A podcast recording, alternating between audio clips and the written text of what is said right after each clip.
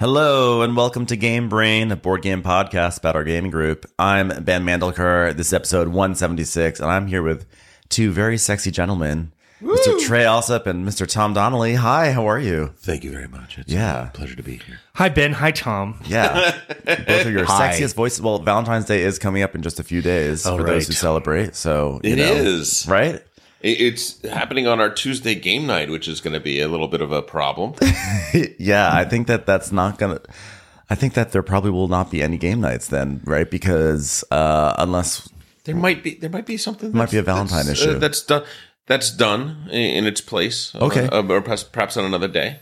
You know. Um, if we were If we were really... clever, we would have said, oh, today we'll talk about games you can play with your loved ones, but we're not. That's not what we're doing at all. Uh, How to lose your loved ones. Looking at the games we're going to be talking about, uh, probably the opposite. Like, if you want to break up with someone, but you don't want to have the talk, play these games with them. Yeah, if you want to test your loved ones. Um, but actually, also, not only is Valentine's Day coming up in a few days, but also today is arguably one of the biggest game days in the world. It is the Super Bowl. Today. Super Bowl Sunday. Super Bowl Sunday. Can we say that? Are we allowed to say the words? You know, I thought we could. But wait, I'm so glad you asked that, because I thought we could. And then the other day I was listening to the radio station for lovers, Coast one oh three point five. Yeah. And the late the D J, she was like, well, what are you guys doing for the big game? The big she goes, game. She goes, the S Bowl, we're not allowed to say it. I was like, what? You're not allowed to say it? Is that a thing that you can't say the Super Bowl? I feel like it's probably that there's a directive from on high at Coast one oh three that uh, we have a largely female audience and they're being bombarded with this thing anyway, and they just turn it right off. Or maybe I don't. I don't know. I don't think that's it. What do you think it is? Oh, I think it's it's that you can't. Uh, if you mention the Super Bowl, you're in danger of associating yourself with that product, and you haven't paid for the mo- marketing rights to be a partner. Crazy. Oh, and do you know the Super Bowl is like Xerox? It's a it's a trademarked word that you can't even use. Absolutely. So, like, say you're Doritos. If you're going to say, you know, stock up for the Super Bowl, you cannot say that unless you are an official partner of the oh, Super Bowl. That's why some commercials say, getting ready for, for the, the big for game. For the big yeah. game. Right? Yeah, well, exactly. And, and also, do you, whenever you watch a football game, the N F L always has like this scary warning, like maybe definitely once, if not like ten times, where they're like, the N F L and everything by the N F L is owned by the N F L. And if you use anything by right. the N F L, we are going to hunt they you down and kill you. They use very valuable advertising time in order to scare the crap out of you yes. about using the N F L logo or name. Did you watch one of our games with a friend? You could be liable. I know. Well, we because we are bold. We are bold here at Game Brain. Yeah. We are going to say the Super Bowl. Well, let's be clear. As, let's be or, clear. We are, we are sponsored by the N F L. The game the, will be over. Uh, Concussion Doctors of America uh, is the second sponsor for us. Right. Yeah, we. Uh, yeah. So, um, oh, and yeah. if the N F L shuts us down, I think actually, I think actually, we would come out on top. Of it. I think great, that's, that's great publicity for I our, our podcast. It's a good way to go out.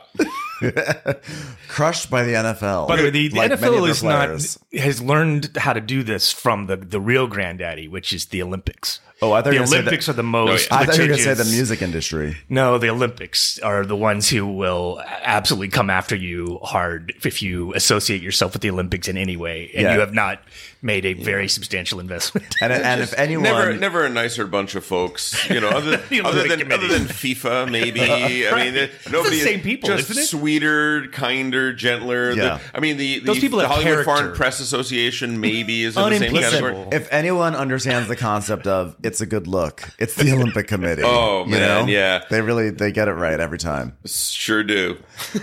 Anyway, so we're Back all... Back to our board game podcast. Board games, board games. We're actually going to talk about board games today.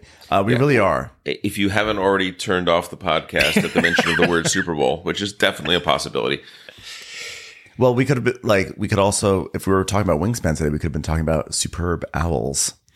I oh. love that. Still one of my favorite one of my favorite jokes. What we do time. in the shadows, yes. yes. Or was that is that's what, what we do in the shadows joke? Oh, yes, it is. They want to see. Oh, the I've never even owl. seen that. That was just. I just thought that was yeah. Like the, vi- joke the vampires go to a it Super is Bowl a joke, party. and then they and then they knew about it, and they oh. turned it into a thing where the hapless vampires uh, think that their next door neighbor is having a sur- superb owl party. Oh, that's funny. And the owls are sacred to the vampires. They're like nocturnal and all that sort of stuff, and like that. And so they, they they want to see the owl the whole time. They're like, why are we doing this? What's going on?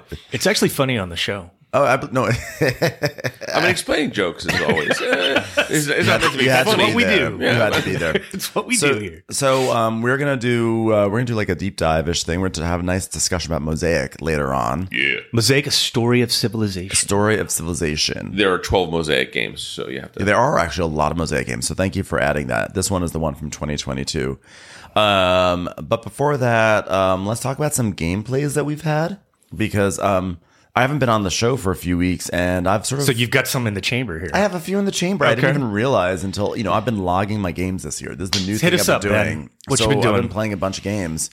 Um, I guess first I'll mention, I played Cosmic Frog. Have you guys... Do you guys know about Cosmic I played Frog? Cosmic Frog when it came out. I thought it was oh. a very good game, actually. I thought it was a, I thought, I thought it was pretty cool. Yeah, so... Um, I don't, I'm not sure what it... I mean, I want to play it. I still also have no idea what it is. Yeah, I don't know if I know what it is. Okay. Um, no, it's it's actually this really, really cool game, cool thematic game um, by Jim Felley. Came out, I believe, twenty twenty-one.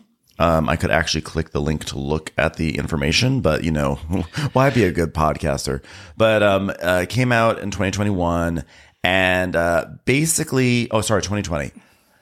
We players play as these frogs, mm-hmm.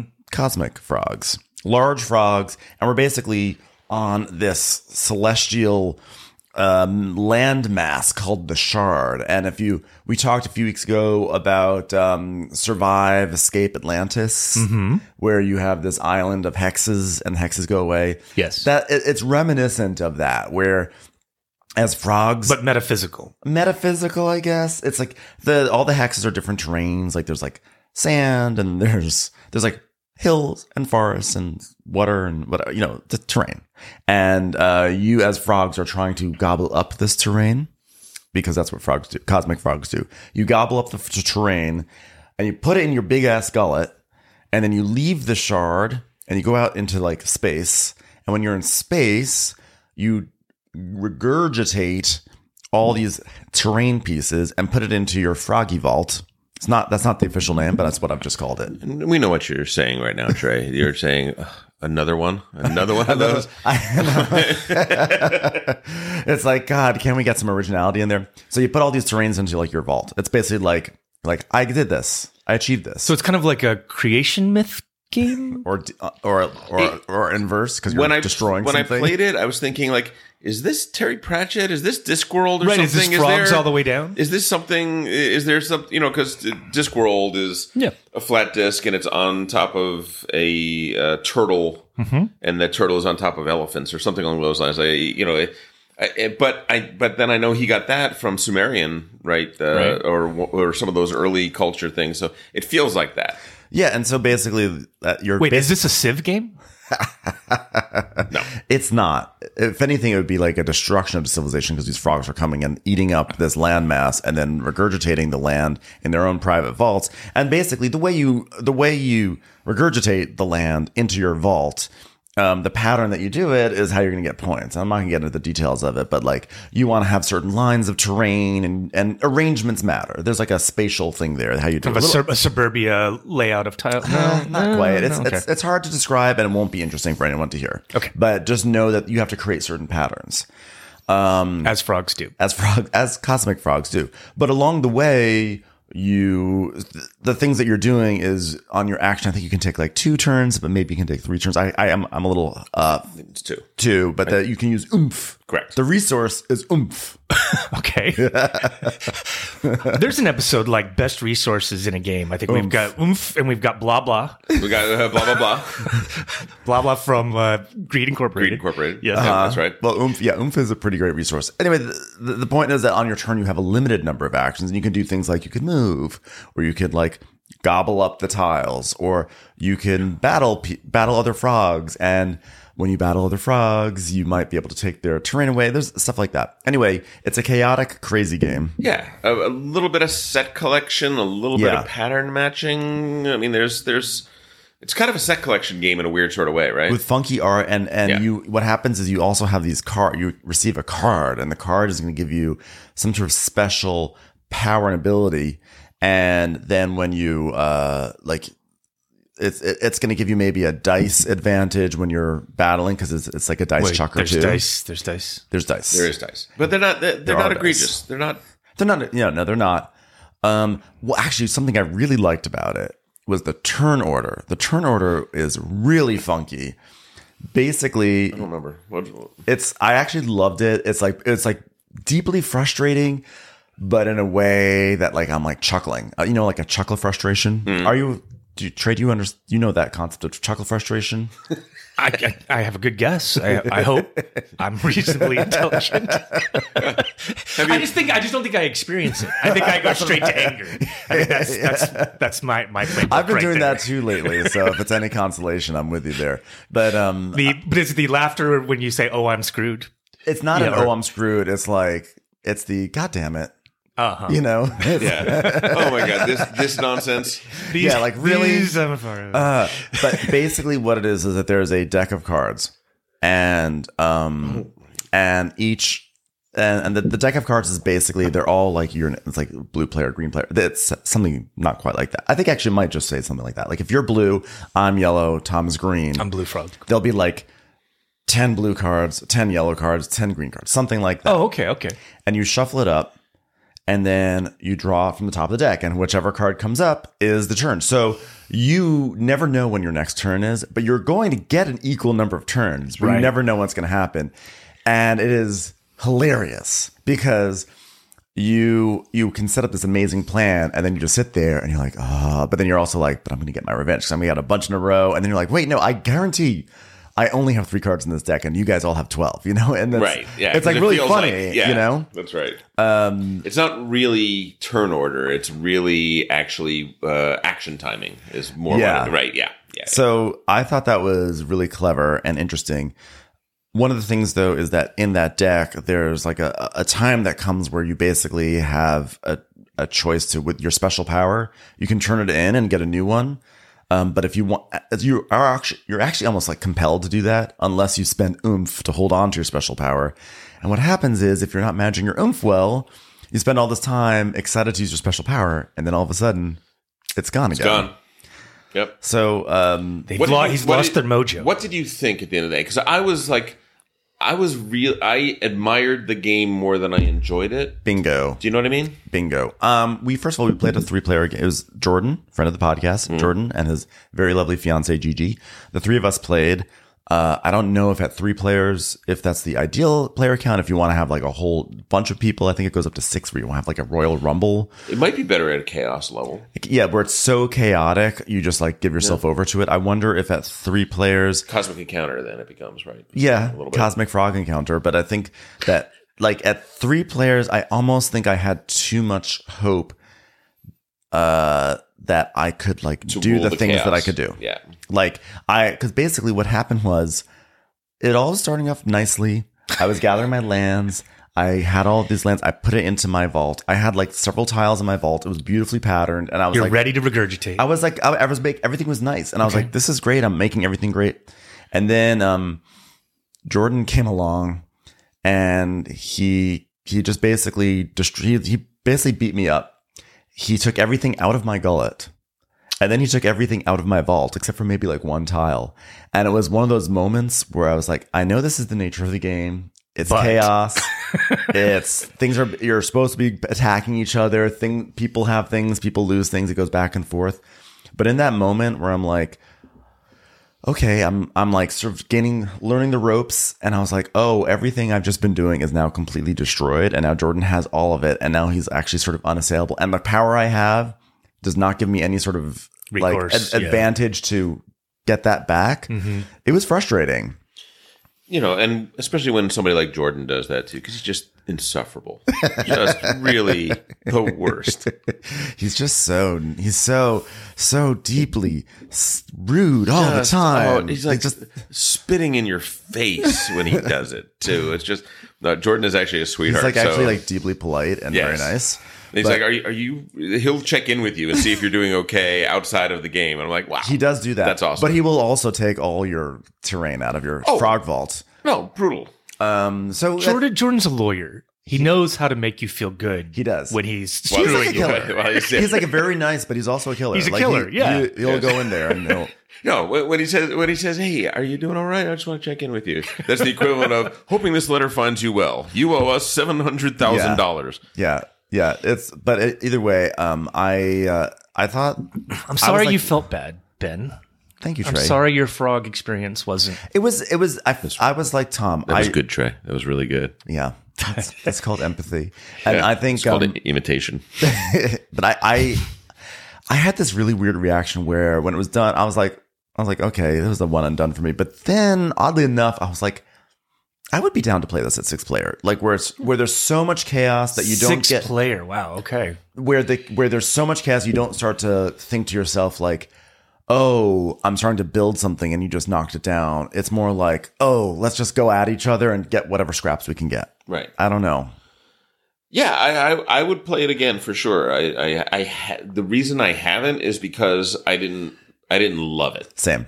You know what I mean? It's not going to be a top priority but, to play it at six. But it is just, it's so wacky that some of the decisions, and it isn't just the theme decisions, the graphic decisions, the names of things. The game does play a little different than other things.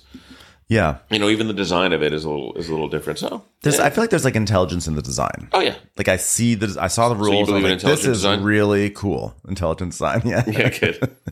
But we almost we almost need a word for that because I think that comes up all the time of like, hey, this was a good game. We really should play it again, but it didn't reach that oh, I can't wait to play it again moment.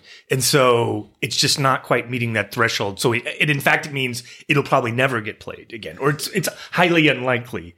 Whereas I think there's other when you games. Have, when you have a big collection, that's true. Yeah, but like, yes. That's the situation we're in as one hundred percent. People who play a lot of board games a lot of times is unfortunately like the bar's very high. And then there's sometimes we're encountering games where they're saying like, uh, you need, you need to play this game ten times before you really understand it. It's like, well, I'm not going to get there. Like that's not yeah. going to happen. I, I am finding what's been so interesting, like at this part of my quote unquote game journey, if I may talk like that, is... I take actually a huge amount of joy really trying to explore why I bounce off of games. Right. Mm-hmm. Because I feel like, A, I feel like I learn about myself. And I learn about other people too. Like, what is it that is, what am I responding to? What is it making, what makes me tick and what makes me like, why do I have these negative reactions to certain things? But it also, it's making me learn about what I like in a game, and, and it's helping me sort of home in a little bit more on the sort of games I want to play and mm. be more efficient with, like, you know, be smarter about my choices. But I also just think it's really interesting why some games can have very vicious combat and I'm down. I'm down with it. Right. And a game like Cosmic Frog, where a few of my tiles get gobbled up by another frog and I'm like... Hmm. And it's a feel bad, and it's yeah. a checkout. It's Why? a checkout moment. Take, what? take that as a, as a very difficult thing to put in a game and make it, it. It's a dangerous mechanic because it can turn a person off to the entire game. And I wonder, like, what, like, is, is it the game? Is it me? Are there factors? Are there factors? Is it like about, you know, where I am in knowing the game? Like, would I be more down with that to happen yeah. if I had more reps with the game and I was more comfortable with the game? Is there something about like just starting off and, and a negative thing happens in a game where you where then all of a sudden it can color everything? You have experienced betrayal in many, many games. And in some yeah. games, it sets you off. And in some games, it's like, no, that's totally fine. Yeah, we'll and talk about that in a exactly, little bit. Yeah. Exactly. Um, but it's true. Like, why... Why? Why does betrayal affect me? Or, or, or like, why do? Why does you have certain? Do you feel, Trey, that when you have a feel bad moment, it's like it's always going to happen in the exact same reason? Or there are times where you're like, oh, that's weird. I had this really feel bad moment with this game, but in a similar situation in a different game, I didn't have a feel bad moment with that. That. that well, I, I think I'm with you, like you, where it's like it's interesting where it happens, and it's not always clear. Um, You know, when it comes to like take that, I I'm actually fine with take that in really short games, right? Like the longer mm-hmm. the game goes on, because the worst yes. thing is, is when you're trapped in a long game yep. and you feel like, oh, I've been actually I've been out since round two, and now I just have to be the good sport to stick around for the next five hours so that I'm not ruining other people's fun, right? Whereas if you're playing like just as an extreme example here, if you play Love Letters, you get knocked out. it's over. Then you're gonna play another round, or, or, whatever. Or survive. A minute later, you're, you're in the next and, round. And, yeah. and, so like, and that's totally that's totally fine. Like that's kind of like just an example that proves yeah. uh, proves the rule. And so like that's why like I love a game like Through the Ages, but at the same time, like that can be a deeply unpleasant experience. Yeah. for for people. And I like I I still enjoy playing that on my iPad. Yeah. I don't like playing that and doing that to a friend of mine. Mm-hmm. Yeah. Okay. Right. But okay. I also say like. You know, maybe I have a little bit of a reputation as a uh, as a rage monster what? in our in our in our in our you? group. But like, yes, I have those. I I'm you know I check out moments like yeah. Fields bed moments definitely ring higher with me, and I also have felt like I really don't have a good reason to ignore that. Yeah. Right, like you yeah. trust trust well, that I like I like my radar as a designer and player of games is like. Generally, you don't want these things. If right. there are major feel-bad moments in your game, like, that's a problem. That's a, how is that ever a, a feature and not right. a bug? Yeah. I right? mean, if it if it is a tension point, right? Like, there are games where treachery is yeah. part of the game and part of the design. That's going to have feel-bad moments, right? Yes. Um, so I think in those kind of designs, it, you're playing with fire, but I think that's... You're playing toward a design experience. Well, and maybe like, and just speaking for our group here, sure, like, we are Avalon aficionados. Sure. We love it. We love it. Love it. And I think part of that is it hits that right length and yeah. of investment, which is like it's short enough that you can't get too bent about a, a result. It's long enough that you get heavily invested and, right. and feel extreme emotions, and then it's done. And then even when I have a terrible game. Yeah, mm-hmm. Or someone has a terrible game, or someone does something awesome. You mean like Friday? No, I, I'm not talking about Friday. We're not going to do an Avalon recap. But the thing is, like when you play a game of Avalon and somebody pulls this and you lose spectacularly, a lot of times my reaction is, right. Well, like it's like good hit. You really, yes. you yes. really got me. Because and it's also like it was forty-five minutes and you're right. and you're over, like it falls in that right space. But I think also something that's important too is uh, table presence in some ways. Yeah. Um, it's not to say that if you have like a really good vibe around the table that you can't have a feel bad moment, like you definitely can. But I think that like if you're at a table where, where it's like quiet and everyone's like really studying and it's sort of the vibe is a little bit more cutthroat. Yeah, you're going to feel those when things go wrong for you, you feel it more because you feel like we all kind of have our swords out or something like this. And like and like, oh, I've failed. And maybe it's an issue of ego or maybe it's an issue of competition that comes out. Whereas when you are playing a game and the vibe is really jokey and fun. Yeah. I'm not saying every game has to be like this because I know I talk about this a lot on the podcast. How I really like a jokey vibe. And I'm sure there are probably people listening who are like like games. Game game experiences don't have to be like that, but I personally like it that way. Oh, yeah. But I think that that's, I think that can also help offset feel bad moments in some situations. Um, a few weeks ago, Dimitri mentioned it, alluded to it. We played Brick and Mortar, mm-hmm. um, and Paul was in like a downward spiral. Like he just kept on messing. He was just. You're he talking about failing. In, the, in the game, not just in it. It could have been both, to not be honest. But no, he was he was in the game. He was just messing up, getting outbidded, right? Like probably a million feel bad moments. But I think he was having a fun time. I don't know, maybe or maybe he was being nice. But like, because we were all being very well, Candace and I were being very jokey. Dimitri may have also been spiraling. I'm not sure. He was just sort of silent. But which bad sign. That's yeah, bad sign. Bad sign. Yeah, but he's usually pretty quiet when we play games. Dimitri. Maybe that's just a bad sign all the time. What? You don't think he's quiet? Dimitri? No. Not really. No. Oh, wow. Oh, okay. Uh, so, well, maybe he's just always having a bad time when I play with him. he, he might be on best behavior with you. Oh, okay. It's possible. Um, well, uh, well, I, I always just think he's just being pensive. Okay. But um, either way, huh. we were still trying to, we were still being, Candace and I were, were cracking a lot of jokes and talking right. about it, and actually, it's no, easy to joke when you're winning, Ben. Yeah, I guess so. But like, actually, no, and actually, no, Dimitri was cracking some jokes too. Now that I think about it, but um, that could have been like a really terrible experience for Paul. And I think that he emerged with the vibe of like, "Ooh, I just, I bit it. I bit it. Wasn't that funny? No, I could be completely misspeaking. He's probably listening, being like, "No, I was traumatized by that." But right, it right, seemed right. like he. I, it seemed like well, I, a good vibe helped. Too. I mean, I think we have to recognize and Avalon that, is a good vibe, generally speaking. Yeah, that when we have a bad vibe time, and we when we have like a bad experience, um, in isolation, we can't really necessarily judge it on the game because we walk into every game with baggage that we've had from the day, from the week, from the month. I don't know what you're talking about. And things like that. Um, um, oh, we all do it, right? Some do it more. Some more do than it, others. Some yes. wear it on the sleeve. Some hide it deep inside in a, in a place yeah. that no one can access. But we all we all do.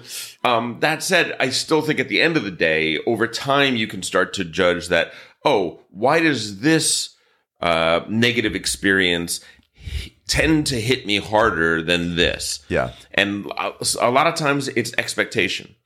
It's the it's the setup. I would say that in a game like Brick and Mortar, you're expecting to, to buy a little shop and to try and make it profitable As, and to yeah. buy another little shop and make it profitable. It's an economic game. I might fail. I understand that. But you don't really expect to be constantly kicked in the in, in, in the gut. Dominant Species is a famous game for, for me and for, for Trey as well, in which the game, like five-sixths of the game, are working really hard to to build your species up and to survive and to make it happen. Really good, solid Euro game. Amazing. And, and then, then this one element comes in where all of a sudden somebody's like, all right, uh, you get to kick three out of five people at the table in the balls. Who yeah. are you going to kick? And I'm just like, what? Wait, game. what? Yeah, I think that's true. I think that there's, I think with almost any form of entertainment, there's kind of a, there's like an unspoken pact with the audience. Like, this is what this this is going to be. And like some some like movies may intentionally subvert that. Like, oh, right. you thought it was this and it's that. Yeah. But like there are a lot of really bad movies that are like, we made this pact with you that this is the experience you're going to be getting. This is by by a lot of subconscious or subtle things, music, tone, dialogue. Yeah. This is what you're in for. And then when those pieces of art, movie, game, maybe even music or whatever, sort of betray that, yeah. you're left... And we have less tolerance kind of for that, too. Yeah. I mean, like we're, we're in an era where people want to be able to consent to the experience they're about to. Yeah. Like, know what you're getting into. And Dominant Species is a beautiful design. There's no question that it's a, a beautiful design. But that one issue is a problem for I me. Thought I was playing yeah. one game. Yes. And then suddenly I'm playing an, I'm playing another. When you go in and yeah. play Dune... I know a little bit about the Dune world. I got to expect some shenanigans are going to be coming my way. Yeah. Right. When you play Diplomacy... Every time you play the first game of Diplomacy, everyone says, all right, just look around the room, write a little note to the people that you're about to play the game with, just so you remember why you were friends with them before uh-huh. you played this game. Yeah. Because it's all going to change. Right. Yeah. Right? There, there, are, there are games where they're definitely like, okay, this is a mean-spirited game. This is There is going to be some fisticuffs going on in here. Gird your loins. And it has a definite change in the way you perceive and accept... Yeah, uh, targeted aggression, et cetera. And I think that's why I find it really interesting to talk about, like, or try to explore why things hit me the wrong way. Mm-hmm. Because I feel like the better understanding I have, the better mindset I can go into a game of not only the, the games that I want to play, but if I'm going to play a game yeah. that's like not my vibe, I can accept it for like I like you know what, Ben, this is not going to be your vibe. But be chill about it. And right. I, you didn't know that Cosmic Frog was the I drink your milkshake game. I mean, I actually I did. Did you? Okay, I did. But and that's why I'm saying it, it, it's weird when you have that that gap between you see the rules, you it's ex- perfectly explained. Western Empires, the same thing happened to me. Right. Right. Yeah. Tom did not hide that it's a game where that what happened to me, what Tom did to me, well, could happen. You I have a theory about that. It though. Yeah, I believe that because. I had to wear two hats in that game. I had to be the explainer of the game, and I had to be a little bit of the guide for your first play. And I was like, "You're letting you're, you're letting like some, you're letting daddy. something happen here that you shouldn't let happen here." And you were like, "No, I think it's going to be okay." I'm like, "It's really not going to be okay." And I was trying to. I wore a little bit of a mentor hat, but then. At a certain point, I need to also men- play my game, and and and I know I think and, that, and, I and think that, that's and fair. That is a betrayal. That's that is that is yeah, and I I think that the, that's That is this might fair, be a moment like... of self-delusion on Tom's part, by the way. There was really no gap the between warm, the, warm uh, the advice mentor. I'm giving you as a mentor is advice that's well, aiding as, my position. At the, well, at the all the great time. mentors, and all the great mentors, all the great mentors obviously betray their their their their tutees at some point. I mean, Gandalf did it, right? Didn't all everyone in Hogwarts just went against their students, right? So, right? Oh, absolutely. That, well, all that happened, right? I, I listen. Ben Kenobi lied, lied consistently, lied constantly, Fair. never shared. Dumbledore runs, Dumbledore's academy yeah. should be shut down. It is nothing place. but lies. It is nothing yeah. but people barely escaping being killed. They don't teach math. They don't yes, teach Trey. English. Trey is raising his hand very politely. I want us to go back to the like the Knives Out kind of like moment you yeah. were you were talking about, and, and, and real quickly, I do want to know. I actually do think, Tom, your point was was true. Though. I do think that that that thing of like teaching, like that the mentor, two the two yeah. hat thing, actually could have an effect. Yeah. Thank you for defending Tom. He's incapable of defending himself. Clearly, wow. The the, the Knives Out moment, like that's a thing that I actually have. I mean, there's an old school element to some some games, like Dune. I'm not forcing a transition here, yeah. But like Dune, where older games a lot of times have these big mallets. You yes. know, and like the mallet is what we're talking about in uh, Dominant Species. And like suddenly, like I've got this mallet, and I'm going to hit someone with it. And then, and like this is a, a, a some part of the old school game of like, okay, I've got the mallet. By everybody, way, Trey is pantomiming a mallet. I'm pantomiming right now. A mallet. He's, he's holding a two-handed mallet. It's two-handed. It's like a big. But mallet. Games give you this this mallet, and then part of the game is. People are now going to try to social engineer me to make sure that they are not hit with the mallet. one hundred percent serious question now. Those games, almost all of them, were made by Americans in the who grew up in the fifties. Yeah. Euro games are by Europeans who grew up in the seventies and, and eighties and, and so on and so forth. Do you think that the take that aspect, the violence, the treachery, the the the head-on-head aggression might have something to do with how they were parented, how they were uh, culturally, the, the, what was going on culturally the, in there, the the, phys- the physical abuse, the you know the, the spanking and all that sort of stuff, and, and the way that the wow, way that they were raised. Well, it's a deep take. I mean, I kind of think it may be. I think that they're they're. I don't, I don't, I, I can't say, but I think that they're probably, I, I'm not going to make sweeping cultural, gener, gen, you know, generalizations. I do That's think that, they, yeah, I do think that there's something interesting to explore there for sure. Yeah. I don't think that, I think that there could be, it'd be interesting to see what are the cultural underpinnings. Whatever the exploitation is, that is something we recognize as an older tradition yes. that newer games for the most part have abandoned. The, the Euro game in general, I mean, at the very beginning of it, it was it was designed to eliminate player elimination. Was one of the very first things they got rid of, right. and to and to mitigate uh, P V P, player versus player uh, aggression, directed aggression in conflicts. conflicts. Yeah, yeah, um, yeah. I think that maybe sometimes when you add in those Euro elements, it might give. Um, an unreasonable hope, despite everything you know intellectually, everything that you've read the rules, but somehow it's creating a, like a subconscious feeling like, ooh, I'm playing a different kind of game. So with Cosmic Frog, as I was collecting my tiles, as I was doing my thing, as I was building my engine, because that's the, the mm-hmm. vault creates an engine for right. you. As I'm doing that, I am giving myself feedback that I'm playing one type of game, despite the fact that I in my head, intellectually, I know exactly what sort of game this is. So when that all gets shattered, it's like how I feel emotionally, I cannot reconcile with what I know about the game. Hmm. Um, which is a good way of putting it. Yeah. So that that might be one of the issues I had with that game. Is there anything else we want to talk about besides Cosmic Frog? I just want to move no, along I do, a little yeah, bit because no, we have other... I yeah. actually want to do quick bullet points on these because we have two big things to talk about. And this we're going to be talking about Dune and we're going to be talking about Mosaic, as we mentioned. But I just want to mention some games I played. Um, I played Beer and Bread with Candace. Uh, that's by Scott Alms. Uh, it just came out. I think Capstone is releasing it. Beer two and player- Bread. Is it a sequel to Heaven and Ale? You know what? It's not, but it's a great companion piece. Uh, two-player game only. It was great. Really? It was great. It was a great two-player game, mid-weight, crunchy decisions. What does one do in Beer and Bread? You make beer and bread. Um, it's in sort what of like, era? In what era are we making Beer and Bread? Like the classic Euro-y Heaven and Ale era, somewhere kind of around fake, there. Uh, fake olden Middle Ages, t- olden, late, late, olden fake times, Renaissance, yeah, olden yeah. times in like Central Europe, um, like taverns of Tiefenthal style. Yeah, I, I don't remember the. Okay. I don't remember the time. Just you know, period, generic like tavern, yeah, taverny stuff. We need a year. We, we will uh, yeah. not proceed with the description until we have a year. I need eighteen, to know, Ben. Okay. Why eighteen, are you amazing? Why won't you just late tell dark, us, Ben? Early middle, late middle. Let's just place it at eighteen forty-nine on the, on the cusp of revolution. If you say if you say it's in the Enlightenment, I'm going to kill you. um, I I don't know. I, I will.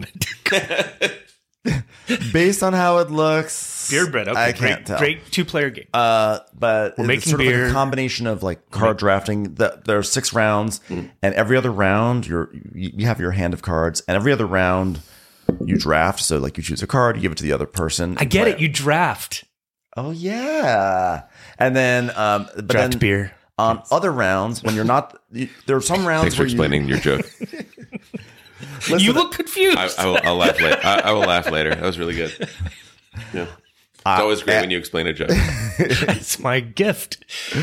Either way, uh, so on on some rounds, you guys are dra- drafting back and forth. Mm. And some rounds, you don't draft. You just hold on to your cards. So you ha- it's actually a really cool system of you get the interaction of drafting, but you also have a round where you can actually have some control over your situation as you build it. And you're basically, there's only like a three or four things you can do.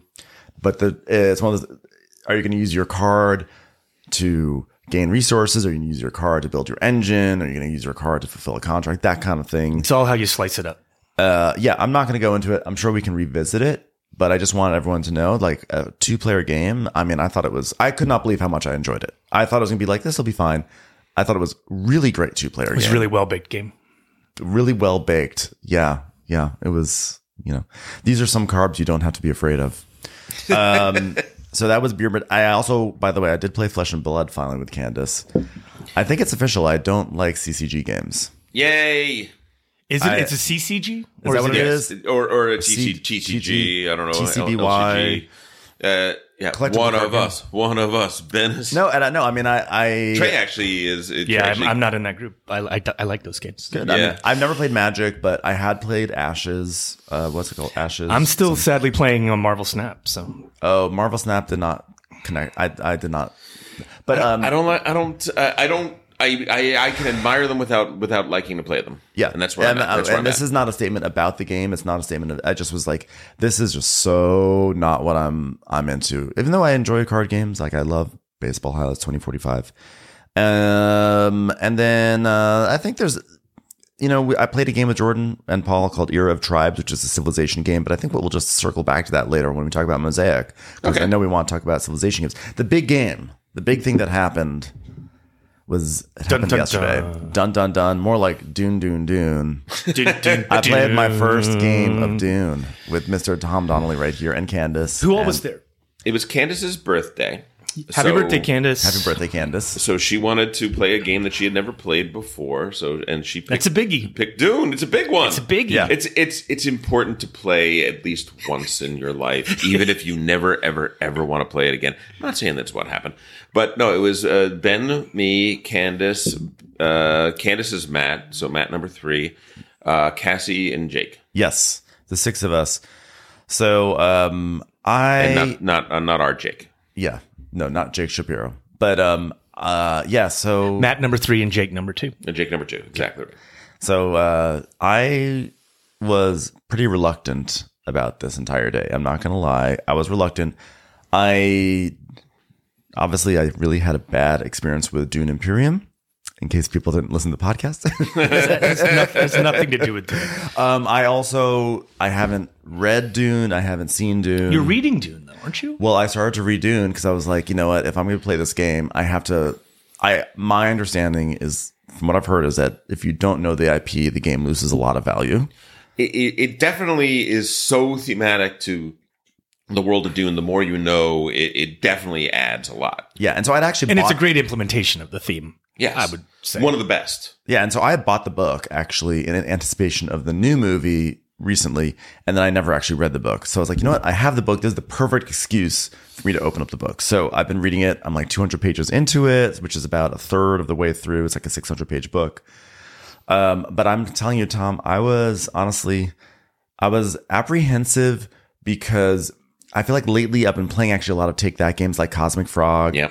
You know, I had to, I had, I, I did it's not have a dudes on a map, and we know yes, that you're, you're on a you, map. We've decided you don't really love beg your pardon, yes. troops on a map. Yeah. Uh, yeah. I had not a great experience with Western Empires. When we played Struggle of Empires, I also like, I didn't love that one either. um, We're going to agree to disagree on that. No, no, I'm not saying it's a bad, I'm not saying, yes. I'm saying I yes, did for not, you. Yeah. Yeah, it did not mesh with right. me. Yeah. And, you know, and then I I played this game Era of Tribes the other day with, with like I, I mentioned, Jordan, Paul, which had like a map component. It's a totally different game. It's not very Take That-y, but it was another thing of like a map, control. And I have to, I was like, oh gosh, it's going to be a game that's all about a map and control and fighting. I was like, oh God, God, how, do, how am I going to get through this? This is going to be so rough. You hit it very well. You came in bright-eyed and bushy-tailed. You came in with a with a positive energy. You were just feeding good energy out. Um, yeah, well... Um, was that a lie, Ben? No, it actually was not, because I watched um, Shay's uh, um, like How to Play Dune mm-hmm. uh, video right before that. I was like, oh, actually, you know what? This actually looks kind of cool. So I was, I was, and I was already like swept up in the I P, mm-hmm. you know? So like I had a good, I also was like, I'm not going to, I'm just not going to allow myself to have a, a bad energy coming in. I'm just saying in the, in the days leading up, I was Fake like, oh God, it. oh God, this is going to be, please, Ben, please don't, don't go crazy during this day. Um, but the, the crazy part is, and I was like, I know how the day is going to go. I was like, this is what's going to happen. Okay. We're going to sit down. It's going to be fun. Tom's going to be very nice to me. He's going to offer me a bunch of deals. And eventually he's going to betray me. I said, that's what's going to happen today. I know it's going to happen. Right? Trey, would you say that's probably what would, what would happen? I think this was certainly the way you expressed your feelings going in. I know how the game works and the way alliances work, so I didn't think it was a like it doesn't have this obvious betrayal thing necessarily the same way that say Diplomacy does. No, where but, that stab in the back can be deeply unexpected. Correct, but it is the game where you form alliances, you rely on those formal alliances, alliances and that, then those in a and then, binding way, and then. Then one, card, one card flips up, and those alliances are over. Right. You can do whatever you and want, like, and that, that is naturally a potential. And I was like, I know Tom is going to do this to me, but but I'm not going to fight it. I was like, you know, it's like when we played Western Empires, he was like very adamant I go on to Sicily, and you sent me a strategy guide that like the night before, and you know, my instinct is a lot of times I'm like, I want to figure it out myself, but I was like, you know what, Ben? For Dune, it's a good thing to know like, to know how to play your like, particular faction. A let's bit. let's let's remove the factors that could make me sour. Mm-hmm. You know, yeah. like let's let's take let's learn some strategy of what the uh, what Paul and company can do. You know, with yeah. his faction. With the Atre- this Atreides. is a growth moment Paul for Atreides, you, Ben. Atreides, yeah, because yeah, I, I surrendered all the things I like right. to do. Ben, don't do the things that Ben's dimly gonna do. So good, yeah. So um, I uh, so yeah, I. I was like, okay, we're going to do this. And um, how'd it go? I'll tell you, I had a great time. Okay, super. I loved it. I had a great, great time. I I thought Dune was wonderful. I think give, every, give I us think the short version. I so think it was. I've played Dune, yes. so I can generally know how. So how long did the game go? Well, uh, we we did, you called it. We started. no, we had, we started, had, yeah. it, it came to a, a, an epic conclusion. So we but, were supposed. But that was not the. End. We were supposed to start at ten thirty. I get there at ten twenty eight, and nobody's there. I'm like, oh, that's a bad sign. Bad sign. Uh, so we didn't actually get started until eleven, and then people were like, "Well, I watched a like, little bit of the video, or I watched some of the video." I'm like, "Okay, full I, teach time. I need, full teach." Here and we, we were. Go. Everyone was very social. Like your your teach got interrupted a million times, you know. So it, it took a long time to get to the teaching. Not not yeah. because of Matt you. decided to smoke some meat in the middle of things. It's just like it's disappearing. I'm like, but it actually, what the heck is going on? But it actually was. I actually think it set a really good tone. Like it, the vibe it. around the table was more like we're having fun. We were it was actually we we're casually sort of. It almost felt like you were telling a tale. That's what. I, that's the way I want to teach Dune, right? That's. Yeah. I think the way to teach Dune is to tell a story, and in that story, you're letting people know, you know, the the way the the way the game works. Um, yeah, and the teach took about an hour, uh, because there were some interruptions, and it's a long teach. There's and a meat. lot you need to know. There's meat. There was, there was smoke. There was yes, meat there was that was smoking. Meat. And uh, and then we played from noon until five forty-five. Uh, yeah, actually to six. To yeah, six. No, five forty-five. five forty-five. Yeah. Noon um, to five forty-five. Um, and in that game, uh, realized at around four forty-five that there would not be a winner. We would not. We would not get to the conclusion, and so, uh, and, and I got a sense that certain other people were planning some shenanigans, and I was like, "Me? That is yes, Ben, big time." But not against you. What? Not against you, though. Well, actually, ended up being against well, me. Well, because exactly. I was shenaniganed against. Correct. Exactly right. So there were there were there were co anti shenanigans, uh, and Wait, then okay, it's a game yeah. that lends and, itself and, to shenanigans. And so I said, you know what?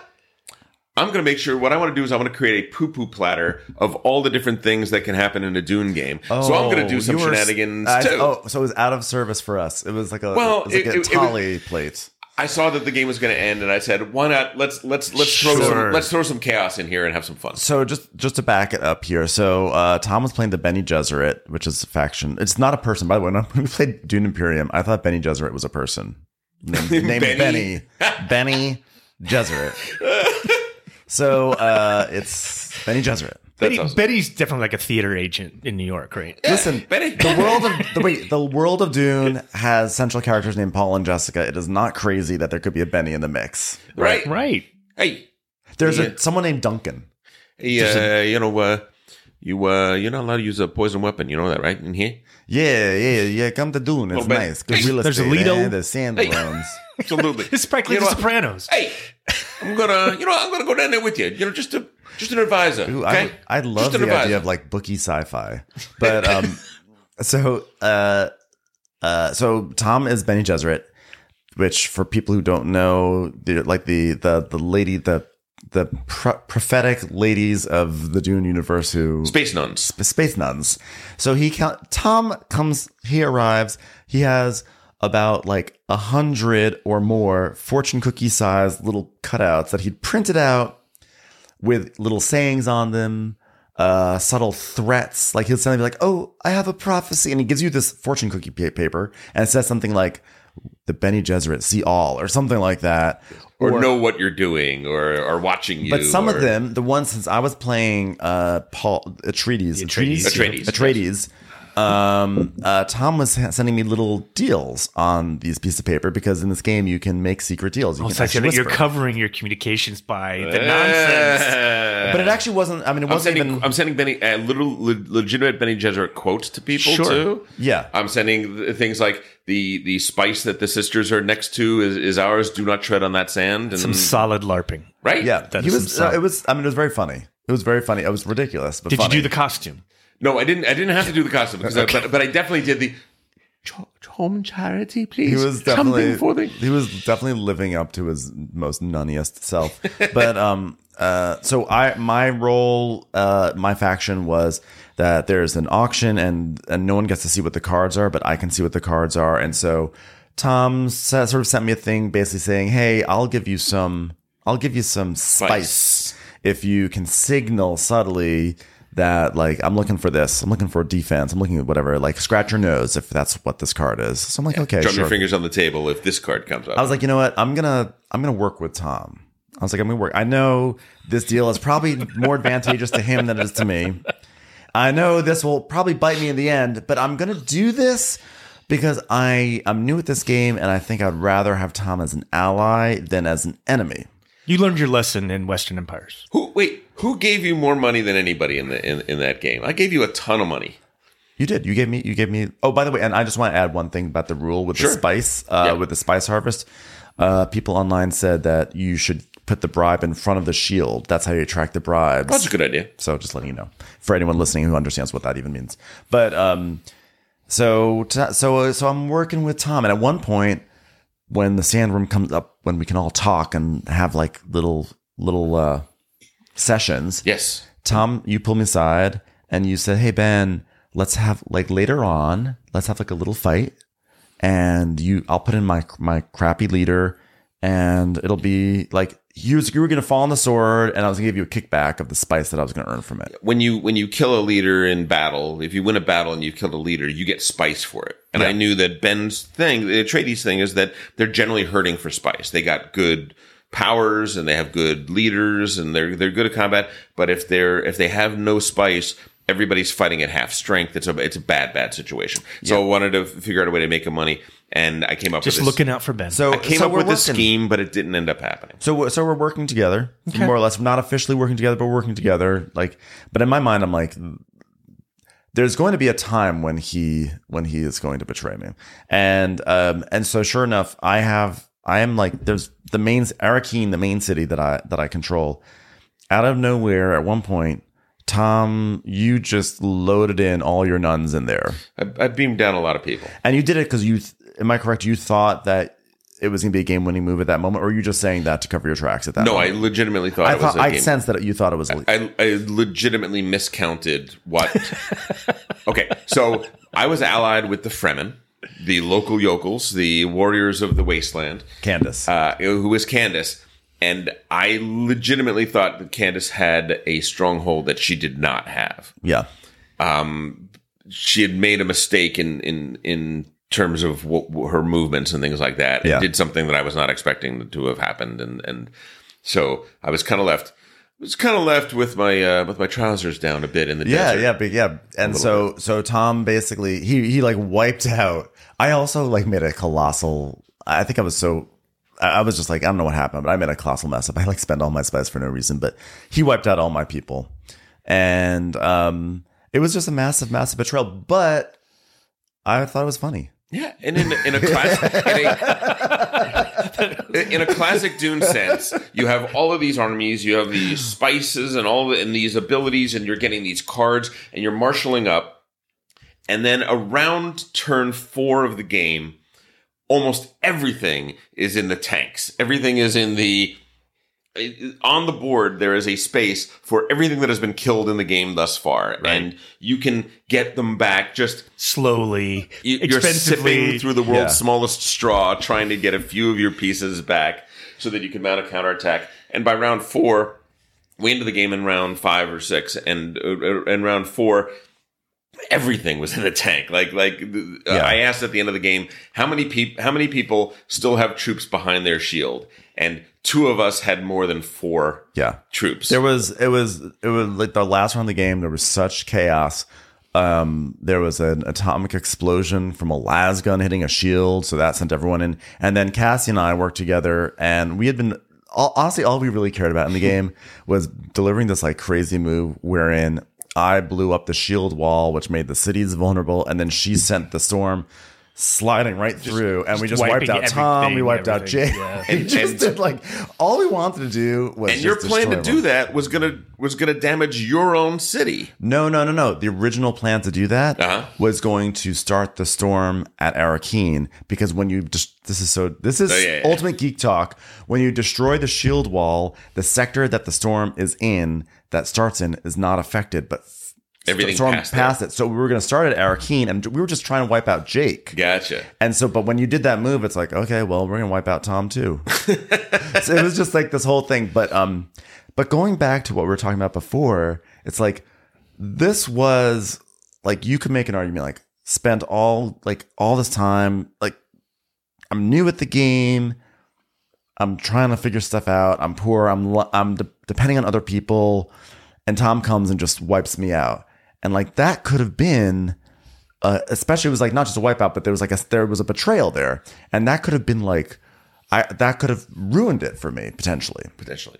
But like I had, but, but you had me, been properly prepared. I also wonder if your yeah. experience with Twilight Imperium is actually kind of overlaps here, where like you're yes. okay with a certain amount of bashiness. You know, in, in longer if, if games. Because the game is kind of almost like saying this is what we're about. Yeah. But also, but, but Western Empires is a long game.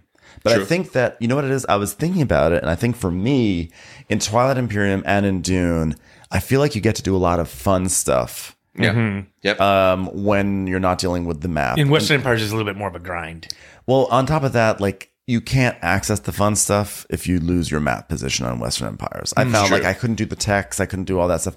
Whereas in this game, I still got to run the auctions. I still got to do my little things. I right. still got to use my powers. You used your powers more than I did. You used your powers a lot because you were par- you were partnered with. You Cassie, were wiping out was- cities and blowing up shields. Yeah, you it's like was partnered with Cassie. Like you had stuff to do. Whether yeah. that wins or not is beside the point. Yeah, and and and yeah. in Twilight Imperium, you're doing your tech tree. So there's like things to do, and I felt like with Western Empire, it was like, oh. That's the foundation of everything. And and the strategy guide that I sent Ben and the things that I was telling him were, you're cash poor. You have to, you, you, you're going to know a lot of things in the game. You need to be flogging that and getting people to pay you for that information. No one and wants boy, to pay oh, boy, me. Did he do that. No, but every time you're like, um, I know where the next spice is going to come on the map. Who wants to pay me for that? No one wants Who it. wants to pay me for that? You guys are making a big mistake. You should be paying me for that. And and the whole, like, who wants to know this card? And then eventually, when people weren't paying him for the card, he was like, Jake, I think uh, you, you're going to want to see this card. And honestly, I was, okay. I actually was not duplicitous in any of those things. Sure. But I think that I was coming off as like a used car salesman, and so people just didn't want to pay me. No, it, it's it's that once you get deeper into the game, you realize how valuable one spice is. Like it is, yeah. it, it, it is the difference but, between success and failure in your next military venture. But sometimes. People should know also how valuable the cards are as you yes. get deeper in. Yes, so, but either way, like it was fun. It was fun to peddle these things and peddle I paid these wares. You like eight spice over the course of the game. You did, it. And actually, Jake paid me stuff to look at. It, yeah. it was fun to. Um, it just, it's a fun game. Yeah, I, well, it's also like I think and to say Twilight Imperium. Cassie did say at the end of the game, Cassie she said, liked it more. I think this is, I think this is better than Twilight Imperium. I think I would rather play this. Yeah, I still like Twilight Imperium more, but um, I think that they're, I actually think they're, they're actually different. You know, like I yes, think they're. I agree. Yes, they're sp- set in space. There's area control. Yes, um, but they, they sort of, I think they scratch different itches for me. Yeah, but okay. um, I think that there's room for both. I always like, like one of the things I like. really like about Dune is like on a certain level, the actual mechanisms are pretty simple. Yeah. But then we have this kind of meta layer of social interaction. Yes. That it can be very rich. And like, even though Ben's wheeling and dealing may not have worked out, it's still a joy oh. to to do that. And I feel like I was this laughing is, the whole time when he was like, doing it. This yeah. is a game that lends itself to role-playing. Yes. Yeah, it was, like it's a board game with a heavy role-playing element. And I imagine there are some people who play that who may not engage with that, but that would be a shame. Yeah. yeah. Right? I think you wind up getting forced the, into it. It opens the door for it, right? It, like whether you're it, doing whether it explicitly or, not, yeah. or it just exists on that social level of we're making deals, we're negotiating alliances. Like that's where the richness is. It's yeah. not, oh, that was a brilliant tactical move where you moved your two yeah. Fremen in on my four Sardaukar and then I think crazy the, ver- stuff the version that we played, I would have liked them to have some better player aids because, yeah. you know, the game was so fun, but like there's there's still too many moments where you're like, wait, how many spices it costs to do that and this and yeah. that? Or like, it, there is like that. So much information that would have, need to be on a player aid for it to be the perfect player aid in Dune because there's so much going yeah. on. But old, you're older absolutely, games. You're absolutely also, right. By the way, I didn't even talk about the fact that I think the thing that I loved the most for me, for my faction, was that since I had I had access to paper, I guess because apparently in the new version, you have, so I have like this thing where I'm checking off the, who has cards for what. I'm like a I'm like a like a waitress at a diner, and I loved the bookkeeping, and I loved looking back and forth and seeing like who has what. Like that was like very very fun for me to have my own little thing that my own project on the side that I was playing with, and also hmm. here's something I do think it does better than Twilight Imperium. It's it's not. It feels weird to say better than because it's not like Twilight Imperium was trying to do this. But with Twilight Imperium, you have all these different factions and races that all have their own asymmetric powers. Yeah. But here, it's like, yes, everyone has their asymmetric powers, but it's almost like everyone has their asymmetric role. Yes. Which is different than a power. They they are, uh, I would say that in Twilight Imperium, um, Your your game is going to diverge a little bit based on the based on the you know whether you're playing the Jolnar or Hakan mm-hmm. or whatever, um, but in Dune you are playing different games. You are literally playing a different game if you are the Bene Gesserit than if you're the Fremen than if you're the, the Harkonnen. I mean, there's a yeah. really different way to play but the game. It's not only game. It's it's like you are integrated into the yes. game. Differently, it reminded me of an ecosystem. Yeah, that's what there was more of an ecosystem, and I really appreciate that. I like that when you, you know, like you, there are elements in Twilight Imperium sometimes where maybe you have to, maybe a law comes up and every time you pay for something, you pay it to, you send the resource to that player. But like in this one, there really was a sense that everyone was a brick in a, in a, in a wall. Yeah. Well, there, know, there like, are two, there are two people in the game that are constantly getting money because the things you need, the cards in the game right. and putting people on the map. And money is game, spice. People need that. That's spice. Yeah. Exactly. Constantly are getting paid all this money. There's you and me, the Atreides and the Bene Gesserit, who are who have these game-breaking combat abilities to to to give people a serious leg up in any battles they're in. Mm-hmm. And we're the ones that are cash poor. We are starving for mm-hmm. for money in the game. So there's an ecosystem right there yeah. that they that they have all the money in the world. But they don't have any advantages other than that in terms of in terms of combat. We have all, we have a lot of these advantages and, and so on and so forth. And then the Fremen and the Harkonnen are just uh, are their own special thing. The Harkonnen are the masters of duplicity. They have four traitors. Oh, by the way, the traitors was hilarious. Okay, so I want to talk about this. Okay, go ahead.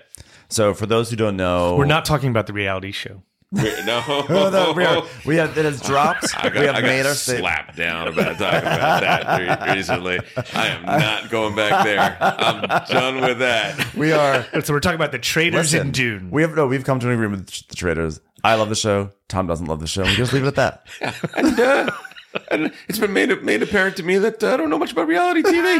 How did you leave it there? Anyway, so um, you are an expert. In reality, like if if this were a trial and you were and you were sworn in, you would be an expert witness. You would be an expert. I feel like a, I feel like I'm an expert about like uh, aspects of it, but there's a whole swath of reality T V I don't watch. I don't watch like ninety day fiance or or Bachelor or Bachelorette things. Irregardless, as they often say on reality T V. Um, uh, so Traders in Dune. Traders in Dune.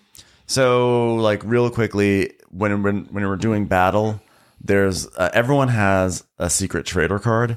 And it reflects a uh, a character in the, like a, a token in the game, a leader, a token that you can play in battle. And if someone is, if you're battling against someone and they play a leader, and you have that leader's card as the traitor card, you play that card, and you immediately, you basically win the battle immediately without taking any losses of right. any kind. Yeah, yeah, it's just like a trump card yeah. essentially. And um, in the beginning of the game. We're given about uh, four cards, and we choose one. We say, "Okay, this is the this is the traitor card, and if this person attacks me, I'm going to play this card and and win the battle." And when, at the end of the game, we all revealed which traitor cards we had, and I think the entire table, yes, had chosen a Bene Gesserit leader. Respect. Which I think respect. All five of my leaders. Wait, were also, all of your leaders are equally good. Yeah, they're all five. They're all they're, very good. Yes, but nonetheless, every single everyone player had one of my had one of my traitors. What, I was and what this means is that everyone at the table said, "I anticipated at some point Tom, Tom is going to try to attack me or betray me, and I need to have an ace up my sleeve." Mm-hmm. And that's why I chose it, because I had like my choices were from the Emperor or from the, uh, the Space Space Guild or whatever. And I said, you know what? Even though Tom is being sort of a mentor about this, he's been checking in a lot about Dune. We've been texting all week. Uh-huh. I was but- like, I'm taking the Bene Gesserit trader because he's going to come for me at some point.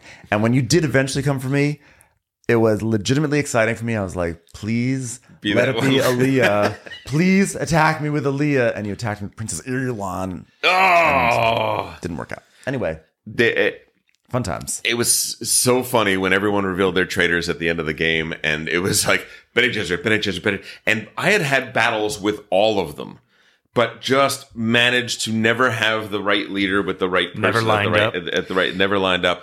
Um, and listen, by the way, it should be that way because I was the only one that knew the game. Everyone else was new, which, by the way, I love. I loved, um, Candace invited me over to teach four people D-Mocker.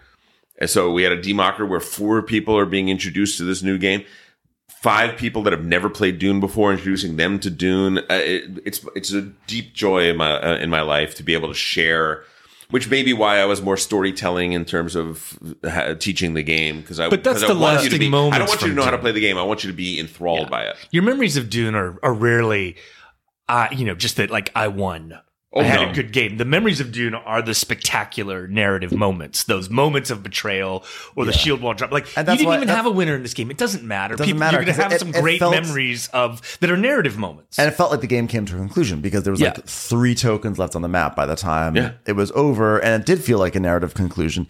And that's also why I like, and this is not to be a comparing or whatever, but that's also why I like Twilight Imperium. Right. Sure. I like, you know, where it's just your, your, those games really elicit a lot. And I have to, again, I was really not looking forward to this. I feel like you guys have been hinting about Dune or outright saying you got to play Dune for a few years. Yeah.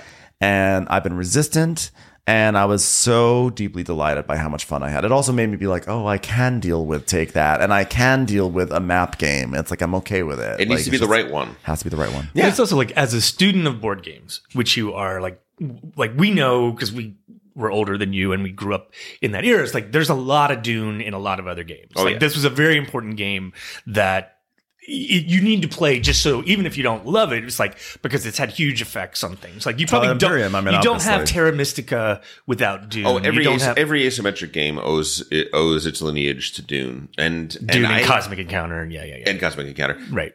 I would say that of the two, like Dune by Dune probably still is the best asymmetric game I've ever played. Yeah, it, ha- it the the depth. What you were just saying, I think, is dead on right. Is that you're not just playing a faction that has different powers. You literally occupy a space in an ecosystem. Yeah, and, it's and that's amazing. Why I loved Hegemony too.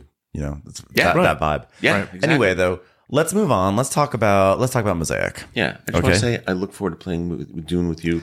At least once a year for many, many years. Yeah, now. I will. T- yeah, I was like, I don't. This, I don't know if this. Would you notice be like he a didn't say that to me. By the way, he didn't. Wow, he didn't say that to me. Yeah, well, it's also one of those games where I was like, when I was done, I was like, ooh, I'm it. exhausted. I know.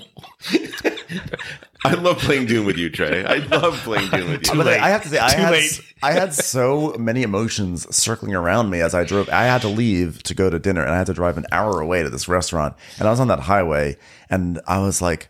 It was like that post Dune thing where I was like ruminating about like, this is really fun, or I mean, I'd do this differently, but then Tom betrayed me. I was like, but it was fun though. It was fun. I was laughing. I had a fun time, but he betrayed me. You know, it's like you have all these like feelings that course through you. It's it's amazing. It's, it really is. Yeah. It, it's yeah, a toll. But yeah. By the way, yeah. Ben did pull a pull a Jim on us. He was like, okay, we're gonna be in an all day no, Dune no, no, game. No. He goes, I have a hard out at five. No, no, no. I my dinner was already established, and I told Candace, I was like, I I.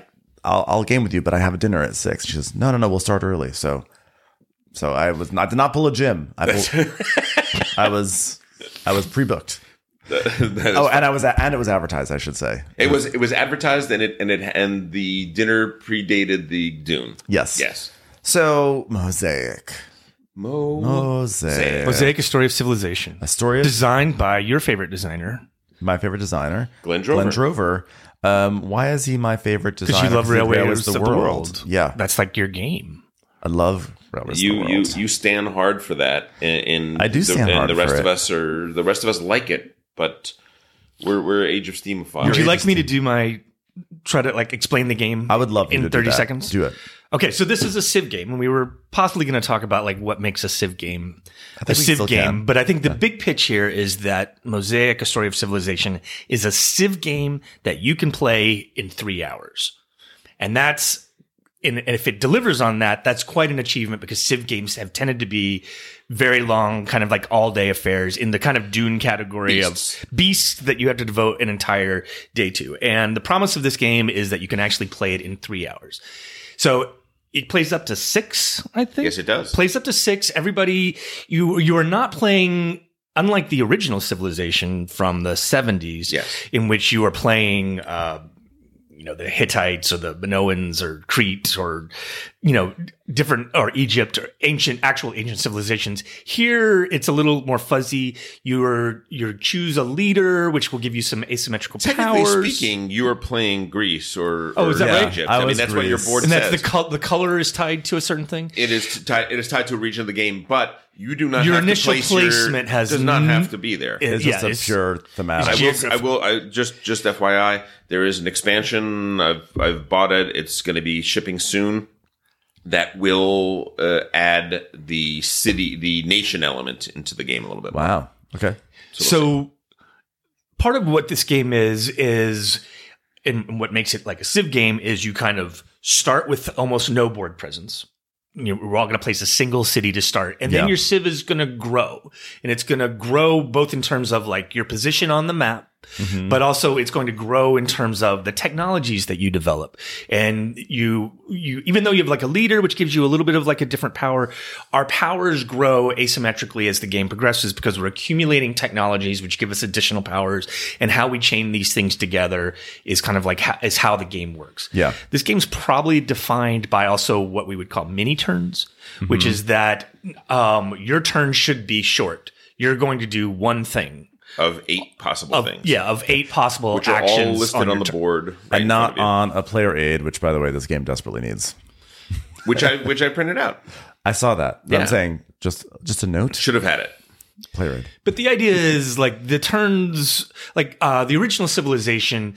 older style game would have had uh, a sequence phases. of plays of phases in which we're all doing certain things. And so a turn of Civilization, especially later in the later, later in the game, might be a ninety minute affair just to have one turn for everyone playing.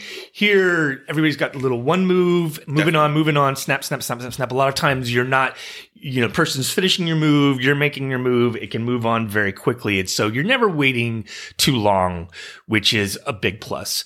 Um, this is also a game, we were kind of talking about, you know, games with big mallets. Mm-hmm. Uh, this is not a game with big mallets. No. It has some small mallets because there's some scoring that's based upon area control, where there's seven different uh, kind of like regions of the, of the map in yes. which we're going to do kind of region scoring at least three times during the game, three times during the game generally. Yeah, three times.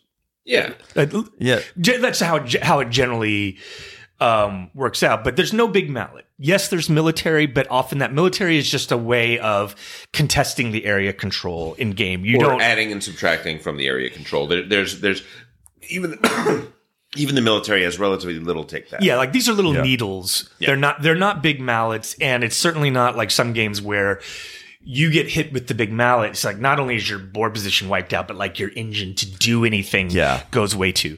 That's not the case here. You always have something to do. And we are all playing different games. There's a lot of, uh, I think, Tom, you were saying, like, uh, this is a racing game to a certain extent, Very which is so.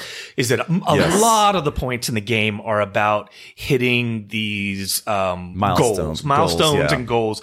And there's a bunch of them. There's both, like, developing certain levels of technology to a certain point, and if you're the first one to develop six farming, you're going to score six points at the end of the game. Then there's other represented milestones. by tags that are very, twi- like a very uh, terraforming, terraforming Mars. Mars. Yeah, yeah, there's a lot of Terraforming Mars in this game, but even speedier, even yeah. even snappier. Uh, like, for example, in Terraforming Mars, you get two actions. Like, the list of the game is like, no, you get one. Like, you're always doing one. Correct. And in, in Terraforming Mars, you have to pay. You have to pay. You have to draft the cards and then pay for the cards in order to play the cards. Here, the cards are there's a display. There's five available. If there's one that you want, five ideas gets you any card.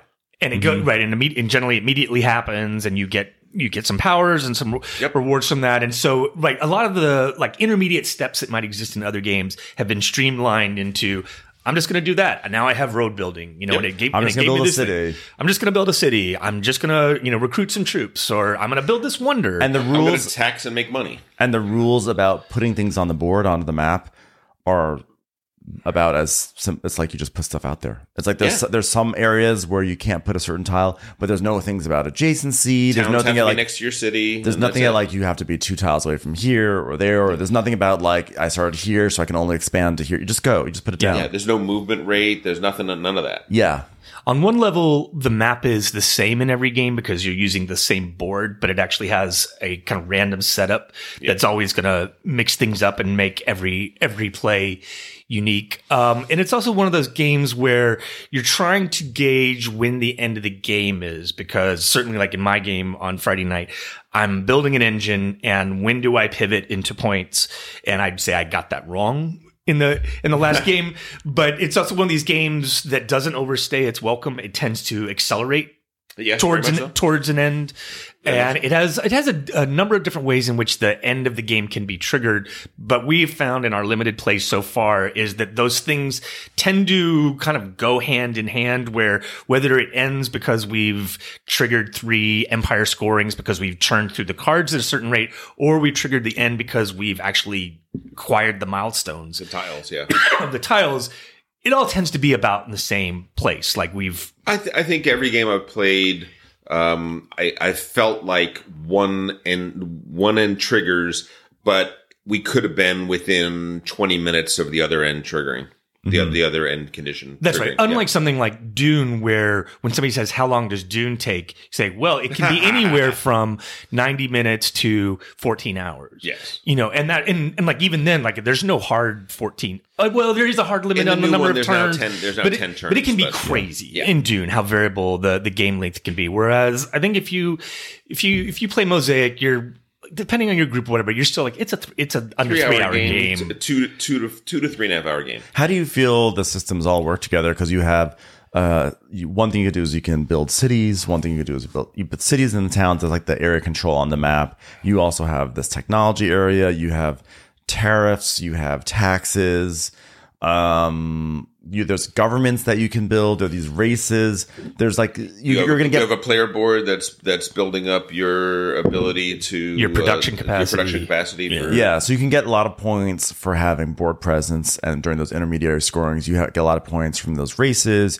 You can get points, and there's there's the the, the there's all these different areas of the game. Did you feel like the areas felt like their own distinct area, or did you feel like they were integrated? They fed into each other.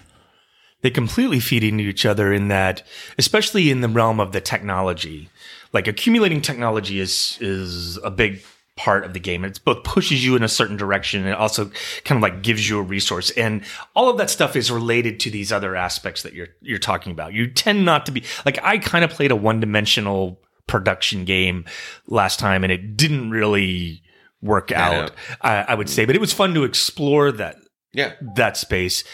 It's also, this game has something that I kind of like about, um, that I like about Agricola. Like, we don't have our own player mats in terms of like, I'm building my own farm, but like, you look at the map at the end of the game, the map, and you and I like this about city builders, for example, yes. Ben. I feel like you look at the map at the end of the game and there's definitely a story that's told, been yeah. told there. You, and you could, if you, if you polled people at the end of the game to describe what every player's role was in the game or whatever, and the kind of game they had, like you'd be able to articulate that. Yes. If someone was more militaristic in our game on Friday night, Paul played a very successful, um, you know, land acquisition and, uh, yeah. area control game. He yep. was success. He successfully did an area control game and won, and won on that, on that level. Yeah. Uh, he didn't score the most points in area control. For the entire game, he didn't? Yeah, he did not. No. Okay. Actually, weird. weird well, he did it, he did that, and he also he used his area control in order to to get these milestones, Correct. which were additional the, scoring. It, so you can't be one-dimensional. Like, yeah. You, I, and I liked, for me, when I so I've only been able to play it once, mm-hmm. um, but the things that I liked about it was I liked, I did feel like things were, were interconnected, you know, like uh, my power, I was I had an engineer. So my whole thing was that I was getting a lot of stone. And then with that stone, I had the ability to, I had stone and ideas, which would be really good for getting what's called projects out, and projects will get you end game scoring. And so then if you get a bunch of those end game scoring things, then you're motivated to then those to then do the things that will get you the points for the end game scoring. Mm-hmm. And I wound up going down a path, but then I sort of got myself going on a whole other path. But the reason why I went and uh, the on perhaps the wrong path is because since everything is so intertwined, you can easily intertwine yourself off to a different a different way, right. you know, in a You'd way that's tempted good. to go down you, a yeah. less efficient. You can path. get waylaid just, by your own success. You can't just like flog the same thing over and over. No, I mean, you can, you can, but like, but everything is is interconnected. Or you like you run out of resources, then you have to take a turn earning the production. And I really liked in this game how I felt like everything I was doing was coming at the massive expense of not doing something else. Mm-hmm. I really yeah. like games that offer me those decisions. I feel that way about Concordia a lot. You know, with Concordia, it's like, I want, I, I want to do this, but if I do this, I'm not going to be able to senator that card. I need that card so badly, but like, I want, I don't want to do a suboptimal version of this, or I don't want to do a suboptimal senator. Like I could do the senator now, but if I do this, I can get the resources. That way I can do two cards with senator. You know, I love trying to think that, and I felt like this game had a lot of those moments. Yeah, it, it definitely did. Look, look, when we get down to final thoughts, I'll give the quibbles. Like I played, just I think I played the game now. the most give of quibbles. the most of us. But mm-hmm. you want me to just do it now? Yeah, it doesn't have to be final thoughts. It? Just, no, it doesn't have to be final thoughts because I feel like there's still more to talk. But you can still talk about quibbles. Just sure, bring, sure. Out, bring out the quibbles. All right. So, look. Let me first start off by saying that I love this game. I really do love this game. I think it is fantastic. I think it is the best civilization game that I have played since Civilization, really, since uh, since, since Western Western Empires. I think I I it listen. That said, I have to recognize that that Nations and, and Through the Ages are amazing games, and I can't really com- – they're comparing apples and oranges to yeah, some that's, degree. This is a different – this occupies a different space. It occupies a different space, yeah, because uh, – okay, well, let's get into Civ games. So there's civ, there's Civilization and Advanced Civilization, and those are the ones that started the Civilization game empires. Right. Right? You have games that have Civ themes but aren't Civ games, like Seven Wonders, right? Uh, you have games that try to be civilization. So Sid Meier's Civilization, Age of Empires, Clash of Cultures, Civilization: A New Dawn, Seven Ages. These are all games that try to be civilization in a shorter amount of time. And for one reason or another, they fail. A lot of times they fail because they take a ten-hour game and make it an eight-hour game. Yeah. Uh, sometimes they, right? Uh, or sometimes they, they they they they fumble the ball and it doesn't give you that that experience. There are games like Archipelago, Antiquity, um, Roads and Str- Boats. Struggle of Empires, Roads and Boats, that do the map of the game and do a lot of things of the game, but leave out certain major components of the Civ experience. Well, so, I, so I think well, what's interesting to discuss uh, regarding Mosaic is, like, does... If if someone is coming to Mosaic saying, "Oh, I want to have a Civ game experience. I want to play a Civ game." Yeah. Will they play it and feel like they're playing a Civ game, or are they f- going to play it feeling like they are playing a game with a Civ theme? Well, that's kind of what I'm getting to, because uh, Antiquity, Archipelago, and Struggle of Empires have the board. The board experience is a very Civ board experience, but it leaves out certain other certain other things. Whereas Through the Ages, Nations, and Innovation leaves out the board. Yeah. Yeah. Right? Everything else about it is a total Civ experience, but it, it leaves out the board. And there are, for, for people that are still chasing the dream of the Civ right, yes. game in three hours, um, that's not quite scratching that itch. Neither one is quite scratching that itch. This game comes the closest to it because it kind of does all of the things a Civ game does. And it does it in some ingenious ways by simplifying things, by boiling things down. Like, the tech tree of this game isn't some big convoluted whole phase or whole step. Right. It's ter- it's Terraforming Mars. Mm-hmm. It's I'm buying cards. They have tags on them, which is going to allow me to buy harder to get, harder to activate, more powerful cards of that type.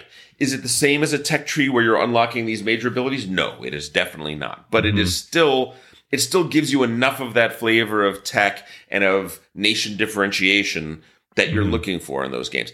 Um, the military in the game is just adding points toward area control in right. the game. So it is super, super simplified. But it's still there, and it still gives you a little bit of that feeling. So... I was talking about this. I was talking about the game with Jordan because I don't think he's been able to play it yet, but he's interested in playing it. And he was saying that um, something he doesn't love is collecting tags. As a, like he doesn't like Terraforming Mars because it's just he doesn't the idea of collecting tags. This might not be a game. And I'm and I'm wondering, like, this game scratched a civilization itch for for you. Yeah. But like someone who has similar tastes to Jordan might come and say, it didn't really feel like a Civ game to me. I felt like I was just collecting tags, and I had there was this map where I see a map of the Mediterranean, mm. very Eurocentric view, but like the map of the, the Mediterranean, but ultimately it's just about putting things in, on hexes. There's no, not a lot of movement on it. I Would, don't think do that's think, fair. Do, uh, that, that's what I'm wondering uh, about. No, do you no think Ben, that's, this is the perfect game for everyone. No, do you think those things would detract from the Civ no, feeling of the, the game? The question, and the thing I don't know, because this absolutely is a Civ game for me. It delivers on its promise. So, like, that's a really high recommend for me. What I don't know, because I haven't played it enough yet, is, like, are there dominant strategies? It seems like tech and pursuing tags feels really strong right now, but we're at such the beginning here. Like, is this a well-balanced game? I have no idea. It's a skillful game. Tom, you're playing it very well, you know, and so like it's not, it's not it's not just a random winner situation um, at all. I think the map matters a lot. Yeah, uh, it's not it, just cards. No, it's not Fayum, where mm-hmm. I feel like the map doesn't matter a, a whole lot. I think the map does matter. We and it, it and in, and in fact, like I tried to, to kind of ignore it in Friday night's game. Yeah, didn't work. Didn't work. Well, but I mean, but I think one of the issues that the two of us had with FAM was that we felt like things would go on a map, but they like didn't really mean they anything. didn't they didn't mean anything. They were just there to fulfill card scoring things. And hard to disagree. Yeah, no, that's fine. But like, but. But the, when the things that went on a map here don't interact with the things adjacent. Like if you have, not that I can remember, like if you have a, a town next to someone else's city, your income is not being impacted by that unless there mm-hmm. was something that I, I mean, like, so there's no... No, but you're like competing. You're, you're competing for rewards on the map. It's something we haven't kind of talked about. Yeah. But like generally, you as your your civ grows, you're placing more stuff on the map, and generally, when you're placing something on the map, you're immediately getting some kind of reward. Mm-hmm. And that's again part of the snappiness of it is that there's not a lot of you know real bookkeeping. In terms, it's more like I did the thing, I got a reward, moving on. Like yeah. that tends to be w- what happens when when you play it. Mm-hmm. One of the negatives for for me, and then you can sure. just getting in here, um, yeah. is actually there's you can do like eight different actions, which means on the board a lot of times there's different cards that represent a certain kind of action, and it's a display. So think like Through the Ages, where there's certain things that are available, and we don't know exactly when they're going to come out. Yeah, and there have been times in that game where I'm looking at the board and I'm like, ooh, things are really jammed up here. Like I can't take any of the text because they all have requirements and they need to get flushed. The game has means for flushing them, but there's times where you kind of get jammed and you feel like you can't do anything. It is super limited the ways that the cards can be flushed. And you had an issue when we played. Uh, well, I'm not actually. You didn't have an issue, but there was an issue that you pointed out, which is that there's this deck of tax and tariff things that you know can happen in, in the game, and if you build a strategy around, let's Taxing. say, taxation. Yeah. Um, what happens if those tax cards don't come out? And when we looked at the makeup of our deck, because there's a certain number that were randomly removed, in this whole deck, there were two tax cards, but like a million tariff cards. Ten, yeah, ten. And so if you built this whole strategy, because maybe your starting power leaned into it, and there are the levers to do it, so you start doing it knowing that, like, well, it's a deck of cards, the tax will come out, and then it doesn't even come out. We d- it didn't even come out the entire game. It was a weird anomaly because it the was. other the that other games that I've played, the other games I've played were were much more balanced, but it is possible. It's yeah. safe to say you can get boned by the draws. Yes. Yeah. But you yes. can. That's certainly the case in Nations. Yes. Yeah. And certainly, in, at least in Through the Ages, you know you're going to get there eventually in yeah. a different age. It's just a question of when, and you can get boned about the when. Well, I think part of it, but there's, there's solutions to this that that could easily be occupied. Which is, look, uh, there's already. Uh, somebody put a variant called the Aegean Expansion, and they Ooh. called it an expansion, which is funny. Because it's not. It's just it, it, what it is is they said, okay, do you want a more civilization-like experience from the game Mosaic? Here are rule tweaks that make that happen. Oh, go and on. And looking at it, I'm like, yes, it does. It one hundred percent does. So um, the area control part of the game means that there's between one and three scorings where we score the board, and it's based on everything people put on the board. And in each territory, in each nation, who has... built that nation up the most, who has the most military and cities and towns and wonders and all that sort of stuff, right? Mm-hmm. Who has put the most into that into that territory? Well, with this expansion, quote unquote, uh, it separates the military from the from the buildup. So you're getting points in each region based on who built the most stuff there, and then you also get points based on based on military. So what it does is it takes military from a Ancillary, Second, an ancillary yeah. consideration, and makes it an actual factor that you have to you have that to contend seems smart, with. Actually, super simple. Another thing is those trade goods that you're collecting when you're putting things down on the map. Um, weirdly, in the game, actually, if you don't tariff, if you don't do a tariff action, there are very few things that those trade goods pay off for. They don't offer a benefit for a lot of things. In this, uh, trade goods is an end game scorer. You're you're scoring points, and you can score potentially a lot of points based on that. And that puts more focus back on the board in a different way than than yeah. the other things do, which I think is very interesting too. I would say that the card draw thing, which you're saying, is absolutely right. There are times in the game where there are five technologies that are that you can see that are available to you. I don't like any of them. The person right before me buys one. And the perfect card flips out. Yes. Right, that happens. That, right? that happens. That happens a lot. That happens a lot. Uh, there is a way to do that. This this expansion doesn't say it, but uh, if you take tw- if you take Through the Ages and all you do is the cards slide down and the newest cards don't cost five ideas, but that costs nine ideas, yeah. seven think, ideas, that would, five be, ideas. That would be more Through the Ages again, kind but of. But it's it's a very simple fix. What I'm saying is is that the base of this game is really good. It's already really good. Yeah, but and, it, could, cook, it could cook a little bit more, right? Super tweakable. Yeah. yeah. To make it to make it I, a to make it a perfect game for your particular civilization. And I think and that will happen. I think that will happen too. I also just want to mention, um, just in terms of how the components. I think the game looks great. There, this comes in two different versions. There's right, like a right. big mini, a big mini, mini, mega mini thing. It's like two boxes and every town and city, there's plastic and everything. But in the basic version, which is what, what we played, yeah. um, when you put down a town, when you put down a city, because there's a difference between them and a port city, the tiles are different. They have different art on them and they have different functions. And especially when it comes to those intermediary scorings, you got to add up like your, your towns count for so much, your your cities count for so much. You got to add these things up. And when you look at the board, they all look the same. And it like you would not have means, this problem with their super expensive three D you would not, printed version. But like it's it's very very annoying. Did they make them all look the same so that you would buy? I don't know. Could you imagine? But like, but Tom, you had a you had a really good solution, which was yeah. Well, I I, well, I didn't originate it. We talked about yeah. it at that at that game. Like in, in the game we played, we we we put a little thing under them so they built up a little bit more. Yeah, but we're, I just took pieces from another game. Uh, basically, you could do it with Catan. You right? can, there's actually websites where I think it's for people who are maybe building prototypes, uh, where you can like buy actual kind of Catan pieces, like the little houses, oh, yeah. the little cities. Yeah. I would honestly, or just pull them out of, out of your Catan deck. You could I, do that. I, I would used, honestly buy them. I, yeah, that's fine. I use pieces from. Um, I, I have a, a set of wood that goes with Indonesia. Mm-hmm. Um, so I have boats that go on the ports in, in Mosaic now, and I have little houses that go where the cities go in yeah. Mosaic. And boy, didn't that make a difference, Trey?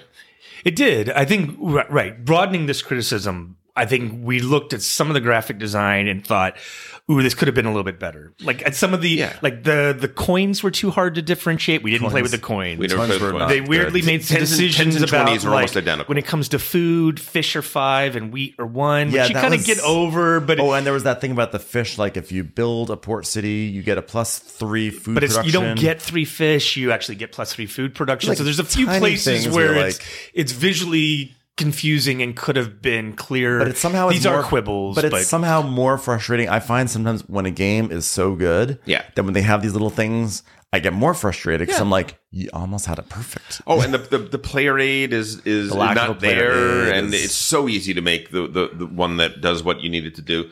You know, it's like but you, t- you got to the end zone. Still, kind of minor quibbles. Now, it's the, easy to see some revisions really just easily addressing. Yes. A lot of this stuff. And I would say going back to the point of like, I'm complaining about the card draws.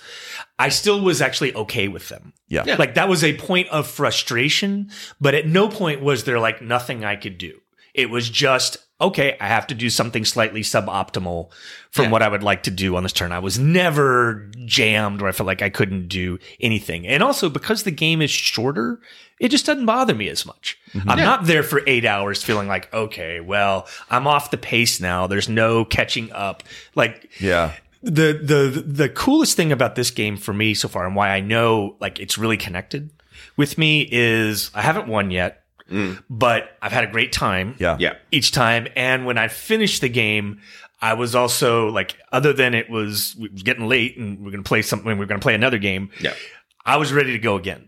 Yeah. Like I was ready to go again. And then with those twelve different leader cards, like are those or whatever they are, however many leaders, there's nine. There's I mean it's the same as the number of techs. Yes. Number of tech types, tag tag tags.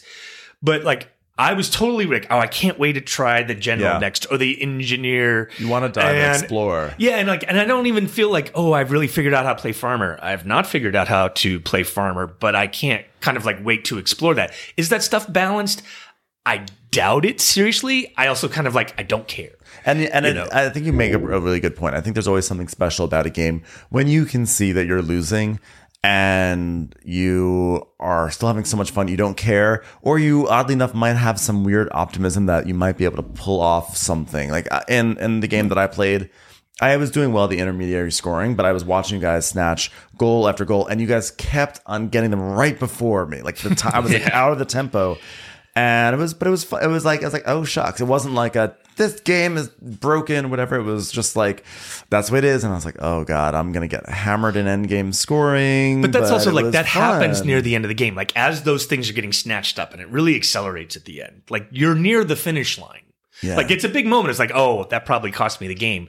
But at least it's happening at the end. Like, that's the right yes, place yeah. for that kind of thing to happen. If you're going to lose the race, lose the race at the end, and not honestly, on turn two. And the intermediary scorings, the way they happen is that there's the various decks. There's the tech deck. There's like a city deck. There's the tax deck, which you talked about.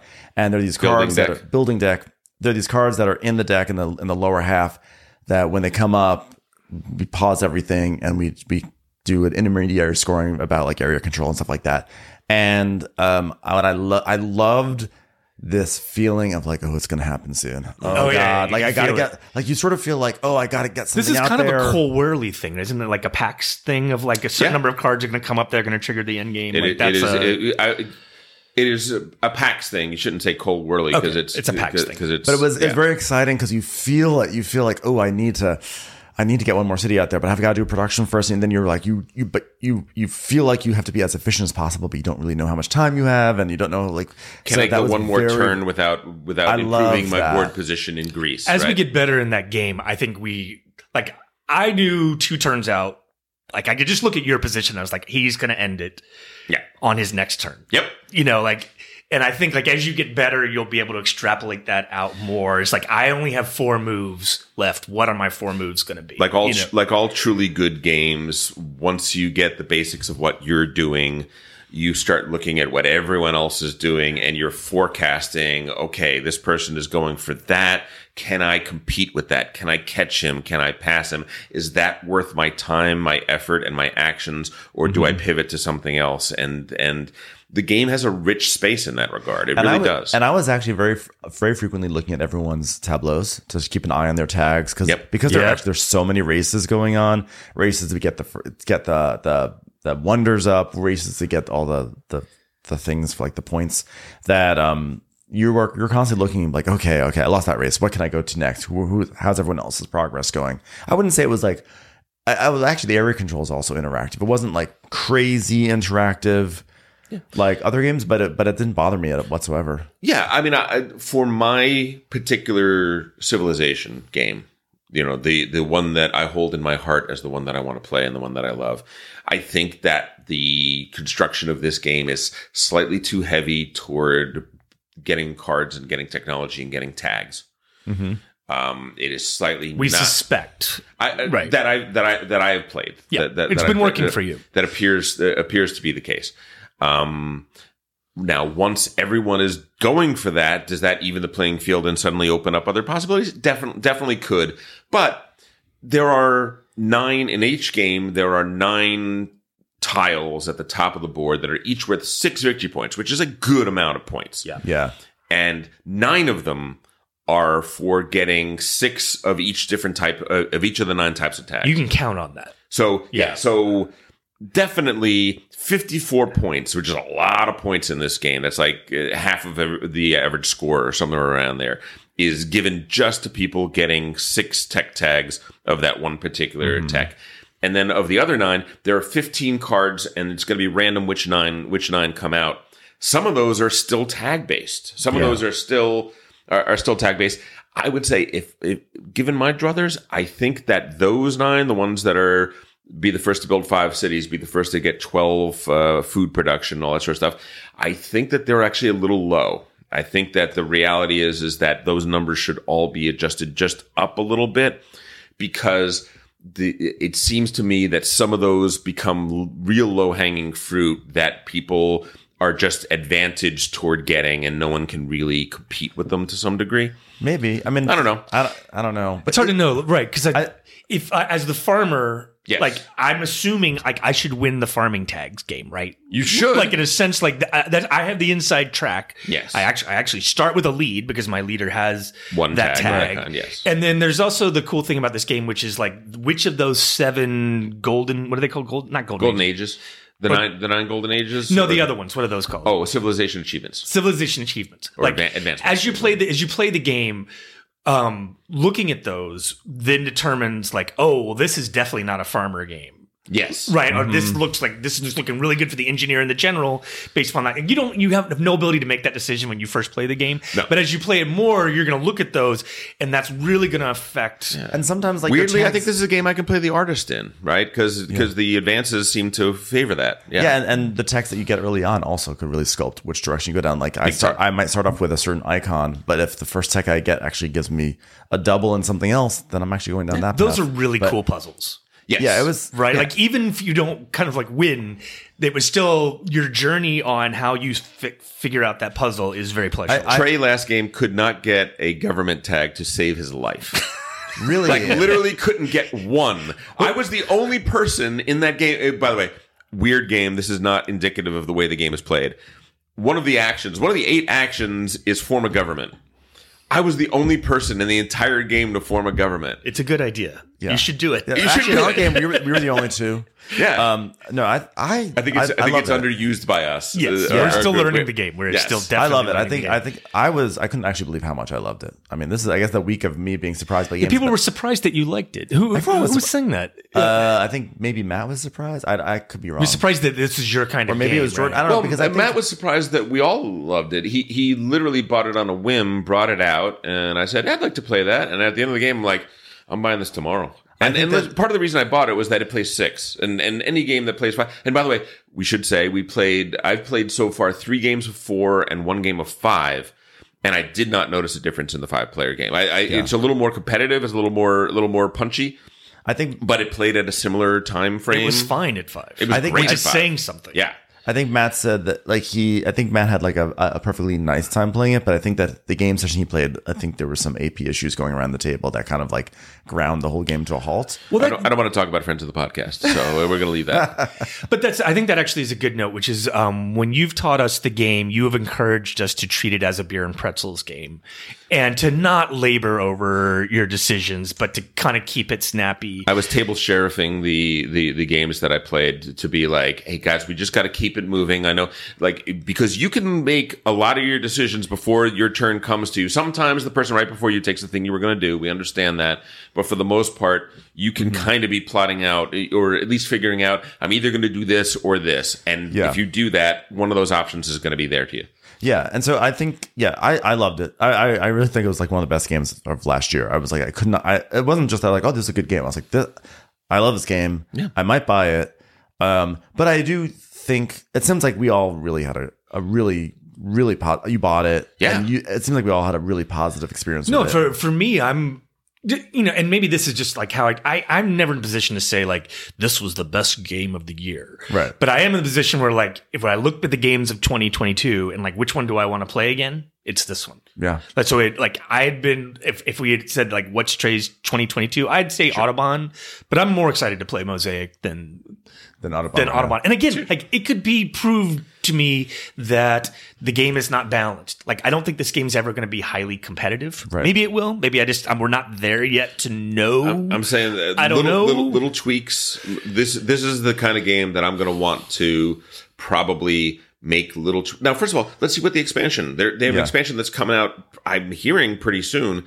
And maybe that is going to already deal with the, the little niggles that I have. But I think that this is a this is a game that little tweaks can make this game sing and easily address the the the, the few things that if that I'm not even going to say they're problems. I'm going to say that they just make the game a, a little less column A and a little more column B, and yeah. that's not exactly what we're looking for. Yeah, so I mean, the thing that I, I have been thinking about with this game, which is not, it's not a criticism because it doesn't take away any, literally takes away nothing from the game. But I have been thinking about the question about like, is this a Civ game? You mm. know, like, is this a Civ game or is this a Civ themed game?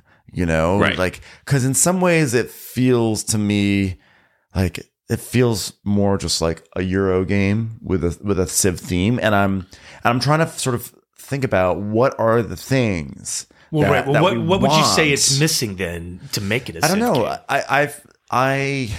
That's what I'm trying to kind of like figure out. It's, it's may got the map. It. It's got the growth of your right. Civ. I don't, so it's I got actually, the tech. It's got yeah, but the like, asymmetrical powers. It's well, got, it has all those things. Yes, but you know, I've got a game down there, Gentes, which is excellent Civ theme. But I would never say it's a Civ game. Is it Gentes or is it Gentes? Gentes I, or Gentes? I, I call it Gentes. That's okay. that's that's my artistic interpretation. Claro that one sí. has a that one has a map. That one has tech. That one has progress through time, but you play it and you don't feel like you're playing a Civ game. You feel like you're playing a Civ themed game. And and again, like I'm I'm saying this not with any this is no detraction from, sure. from Mosaic. But you know, I'm wondering about the things that I because I Nations to me is my favorite Civ game. And that to me feels like a Civ game. Yeah. And I wonder is it because it's because it actually is long, it does feel like it, like you feel like you are going through this thing through time. It advances from antiquity to industrial. Oh, you know what? That's a good point. Is like unlike original Civ, in which a lot of the um the civil the technology advancements are gated. Yes, you need to have this before you can get this. You Correct. know, and um and there's a like minor the, level of gating in that there are prereqs on some cards. It's right, but, but it's minor. But it's minor. But that's the thing is like it, it, they've again like they, they've kept it snappy. Whereas like the idea of a tech tree comes from this this civilization tradition, and this is much lighter than that. But all of the tech cards, it's not like we have age two tech cards or age three tech cards right. like you would in through through the ages. You don't have a, a progression. And, and the thing is with this game is that you can, as long as you have the resources for something, you can't just you can do it. And so, like if you need to build in Greece one turn and build in Spain another turn, you can you do it. Yeah. Whereas other games, like you are you're emanating outwards and get over there, and there's like an element. Yeah. There's sort of an element of like you start small, but you are actually physically growing, and your technologies are building on each other, and everything you're doing is building on what came before it. And I wonder if that sort of thematic vibe is what makes me feel more city. It could be. I mean, so. When we talk Civ, we're actually talking Francis Tresham's Civilization, right? And everything kind of comes yeah. out of what that game does. And just what like, that game does is almost everything. And it's Western, it is Western Empires. It's basically just a version of that game. Yeah. So you build population. Do we do that in this game? Yes. Mm-hmm. Yes, we do. Does building your population help you build cities? Yes. Yes, it does. Absolutely. Is it abstracted and made very much more simple than it is in those games? one hundred percent, but it definitely is. Then you're going to move your population out and you're going to build cities in other places. Um, Nations doesn't have that. Yeah. yeah. No map. Right? There's no map. No map whatsoever. This game does have that, but it is abstracted to the point where, and, and this is probably a mark against the Civ game, is that you can build anywhere at any time. And that redu- that, that and population is kind of like, oh, today you can do spend this much food and build population. Like right. that has it's like that's what's right. available. What it turns the map into is instead of the map being a geographic puzzle for you to solve with I can go this far and I have to, you know, and all that sort of stuff. It is no longer that. It's a smorgasbord. It, it's a menu of choices. Exactly. It's like, right. a, it's a, like yes, a bulletin it board. It's a bulletin board. You, yeah. you put things on no, it. It's a buffet. Yeah, it is absolutely so like, it is absolutely a buffet with some area control. So that is yeah. correct. So that is different. That mm-hmm. is that that that's a mark against the Civ game, and maybe there's a version of this where a little bit of that where where you can't just go anywhere or something, or you have to pay the farther you go, the more territories you skip, or things like that.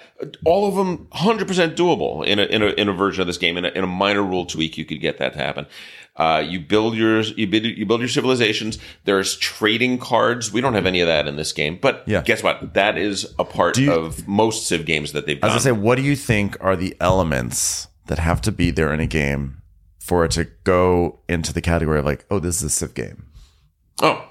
What do you think? Like, I mean, because we don't. I don't know if yeah, but like we don't necessarily need a map, right? Because Through the Ages is one of the most beloved Civ games out there, and people would say unquestionably that's a Civ game. I I, I play that. I say it's a Civ game, even though oh. there's no map. Yeah, but it is, but that does make it a little bit less of a Civ game. Okay. Yes. Okay. Like. Yeah. Agreed. Yeah, I think that's true. I asymmetrical mean, powers, technological growth, generally expansion of your empire, long time frame I, um, and, in terms this, of like.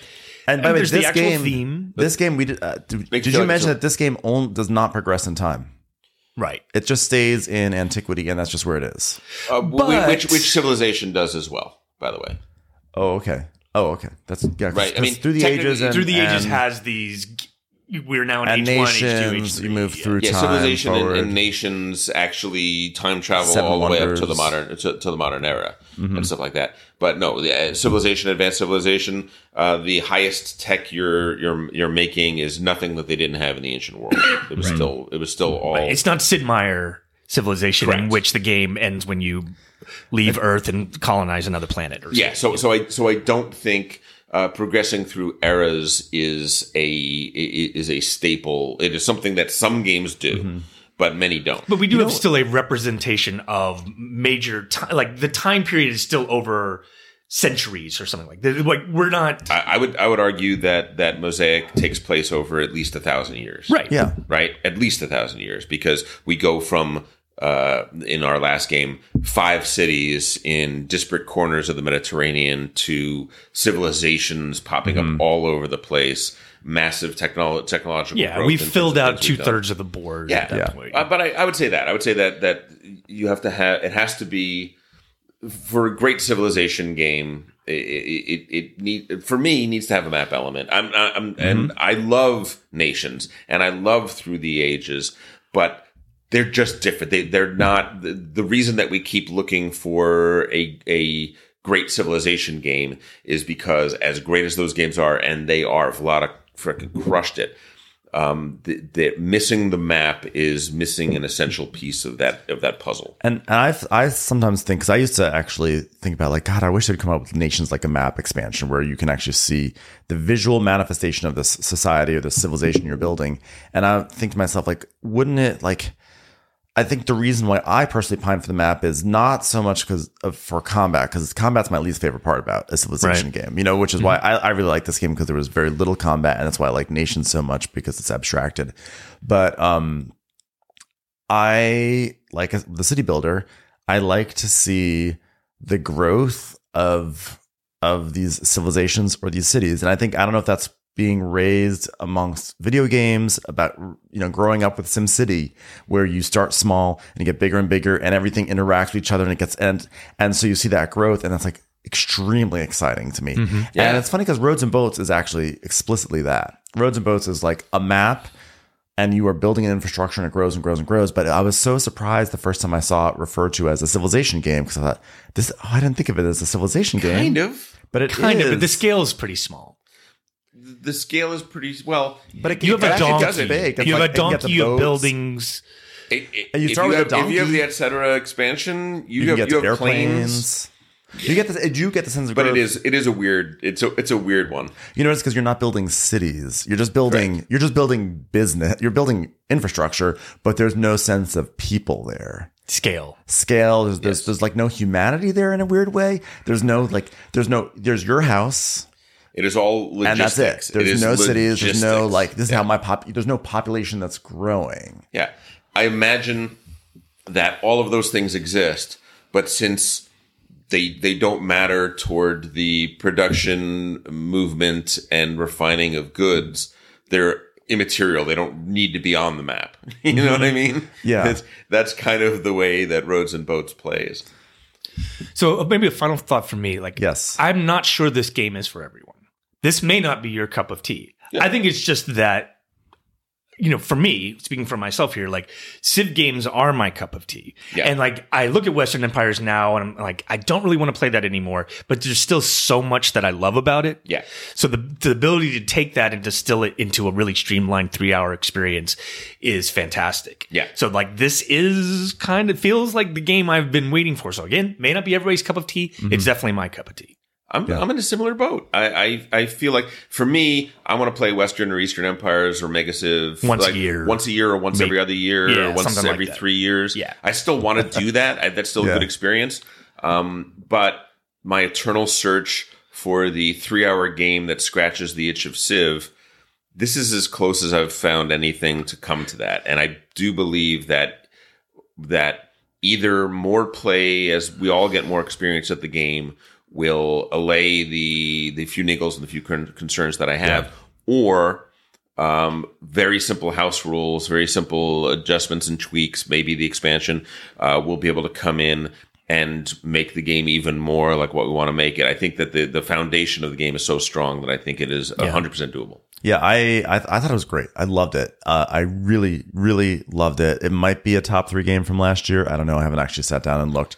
But um, uh, I don't. I actually don't know if it scratches a three-hour Civ game itch because I don't know if I have a three-hour Civ game itch. It might be. Yeah. I think yeah, that right. like I actually think I like my Civ games to be a little longer because I think that actually the length helps create a, a sense of scope and epicness that feels like it fits with Civic. So uh, a Civ a Civ. civ Civilization. No in. one's taking Twilight Imperium yeah. away from you. But like, you know, Nations, I like that Nations actually is yeah. a, a bit of an investment of time because you feel you're because you're I'm getting invested in my in my in my and Nations abstracted. Is only an hour longer, really. Well, but I tell you, I've I, had a I, number of times of where we've ones. gotten Nations to the table and then we find ourselves at one thirty in the morning yeah. and we're not quite there. Like it yeah. has run long on us. I like the I, I so I I don't, it doesn't scratch a three-hour itch because I don't. I'm like I don't need a three-hour. Gotcha. I don't need to think I needed a three-hour. But as a game, yeah, I think it, of cho- of interesting choices, of fun map play, fun card play, fun interactions, fun engines you can build, interesting races, um, interesting asymmetric powers, all that stuff. It's sort of a great package. Clean, uh, needs player aids. But B G G is there to save the day, and yeah. I'm excited to see what the expansion has. I think I think it's wonderful. Uh, ladies and gentlemen, that's kind of a rave from us, actually. That's that's that's, that's a people. rave. Yeah, it really is. A try rave. It really is. Um, yeah, worth worth Earth. checking out for for sure. Mosaic, a new what? What's the word? What's the after the colon? A new a new is a story of civilization. A story of civilization. A, a story of civilization. A story of civilization. Not new. Mosaic and uh, Ben. I must let you know that um, Cassie, who we played Dune with yesterday, yes, uh, looks like they went to dim sum breakfast or something, and she got a uh, fortune cookie, and inside the fortune cookie, she wrote, "How did the Bene Gesserit get this prophecy inside the cookie?" There we go. And hers is a cheerful letter or message is on its way to you.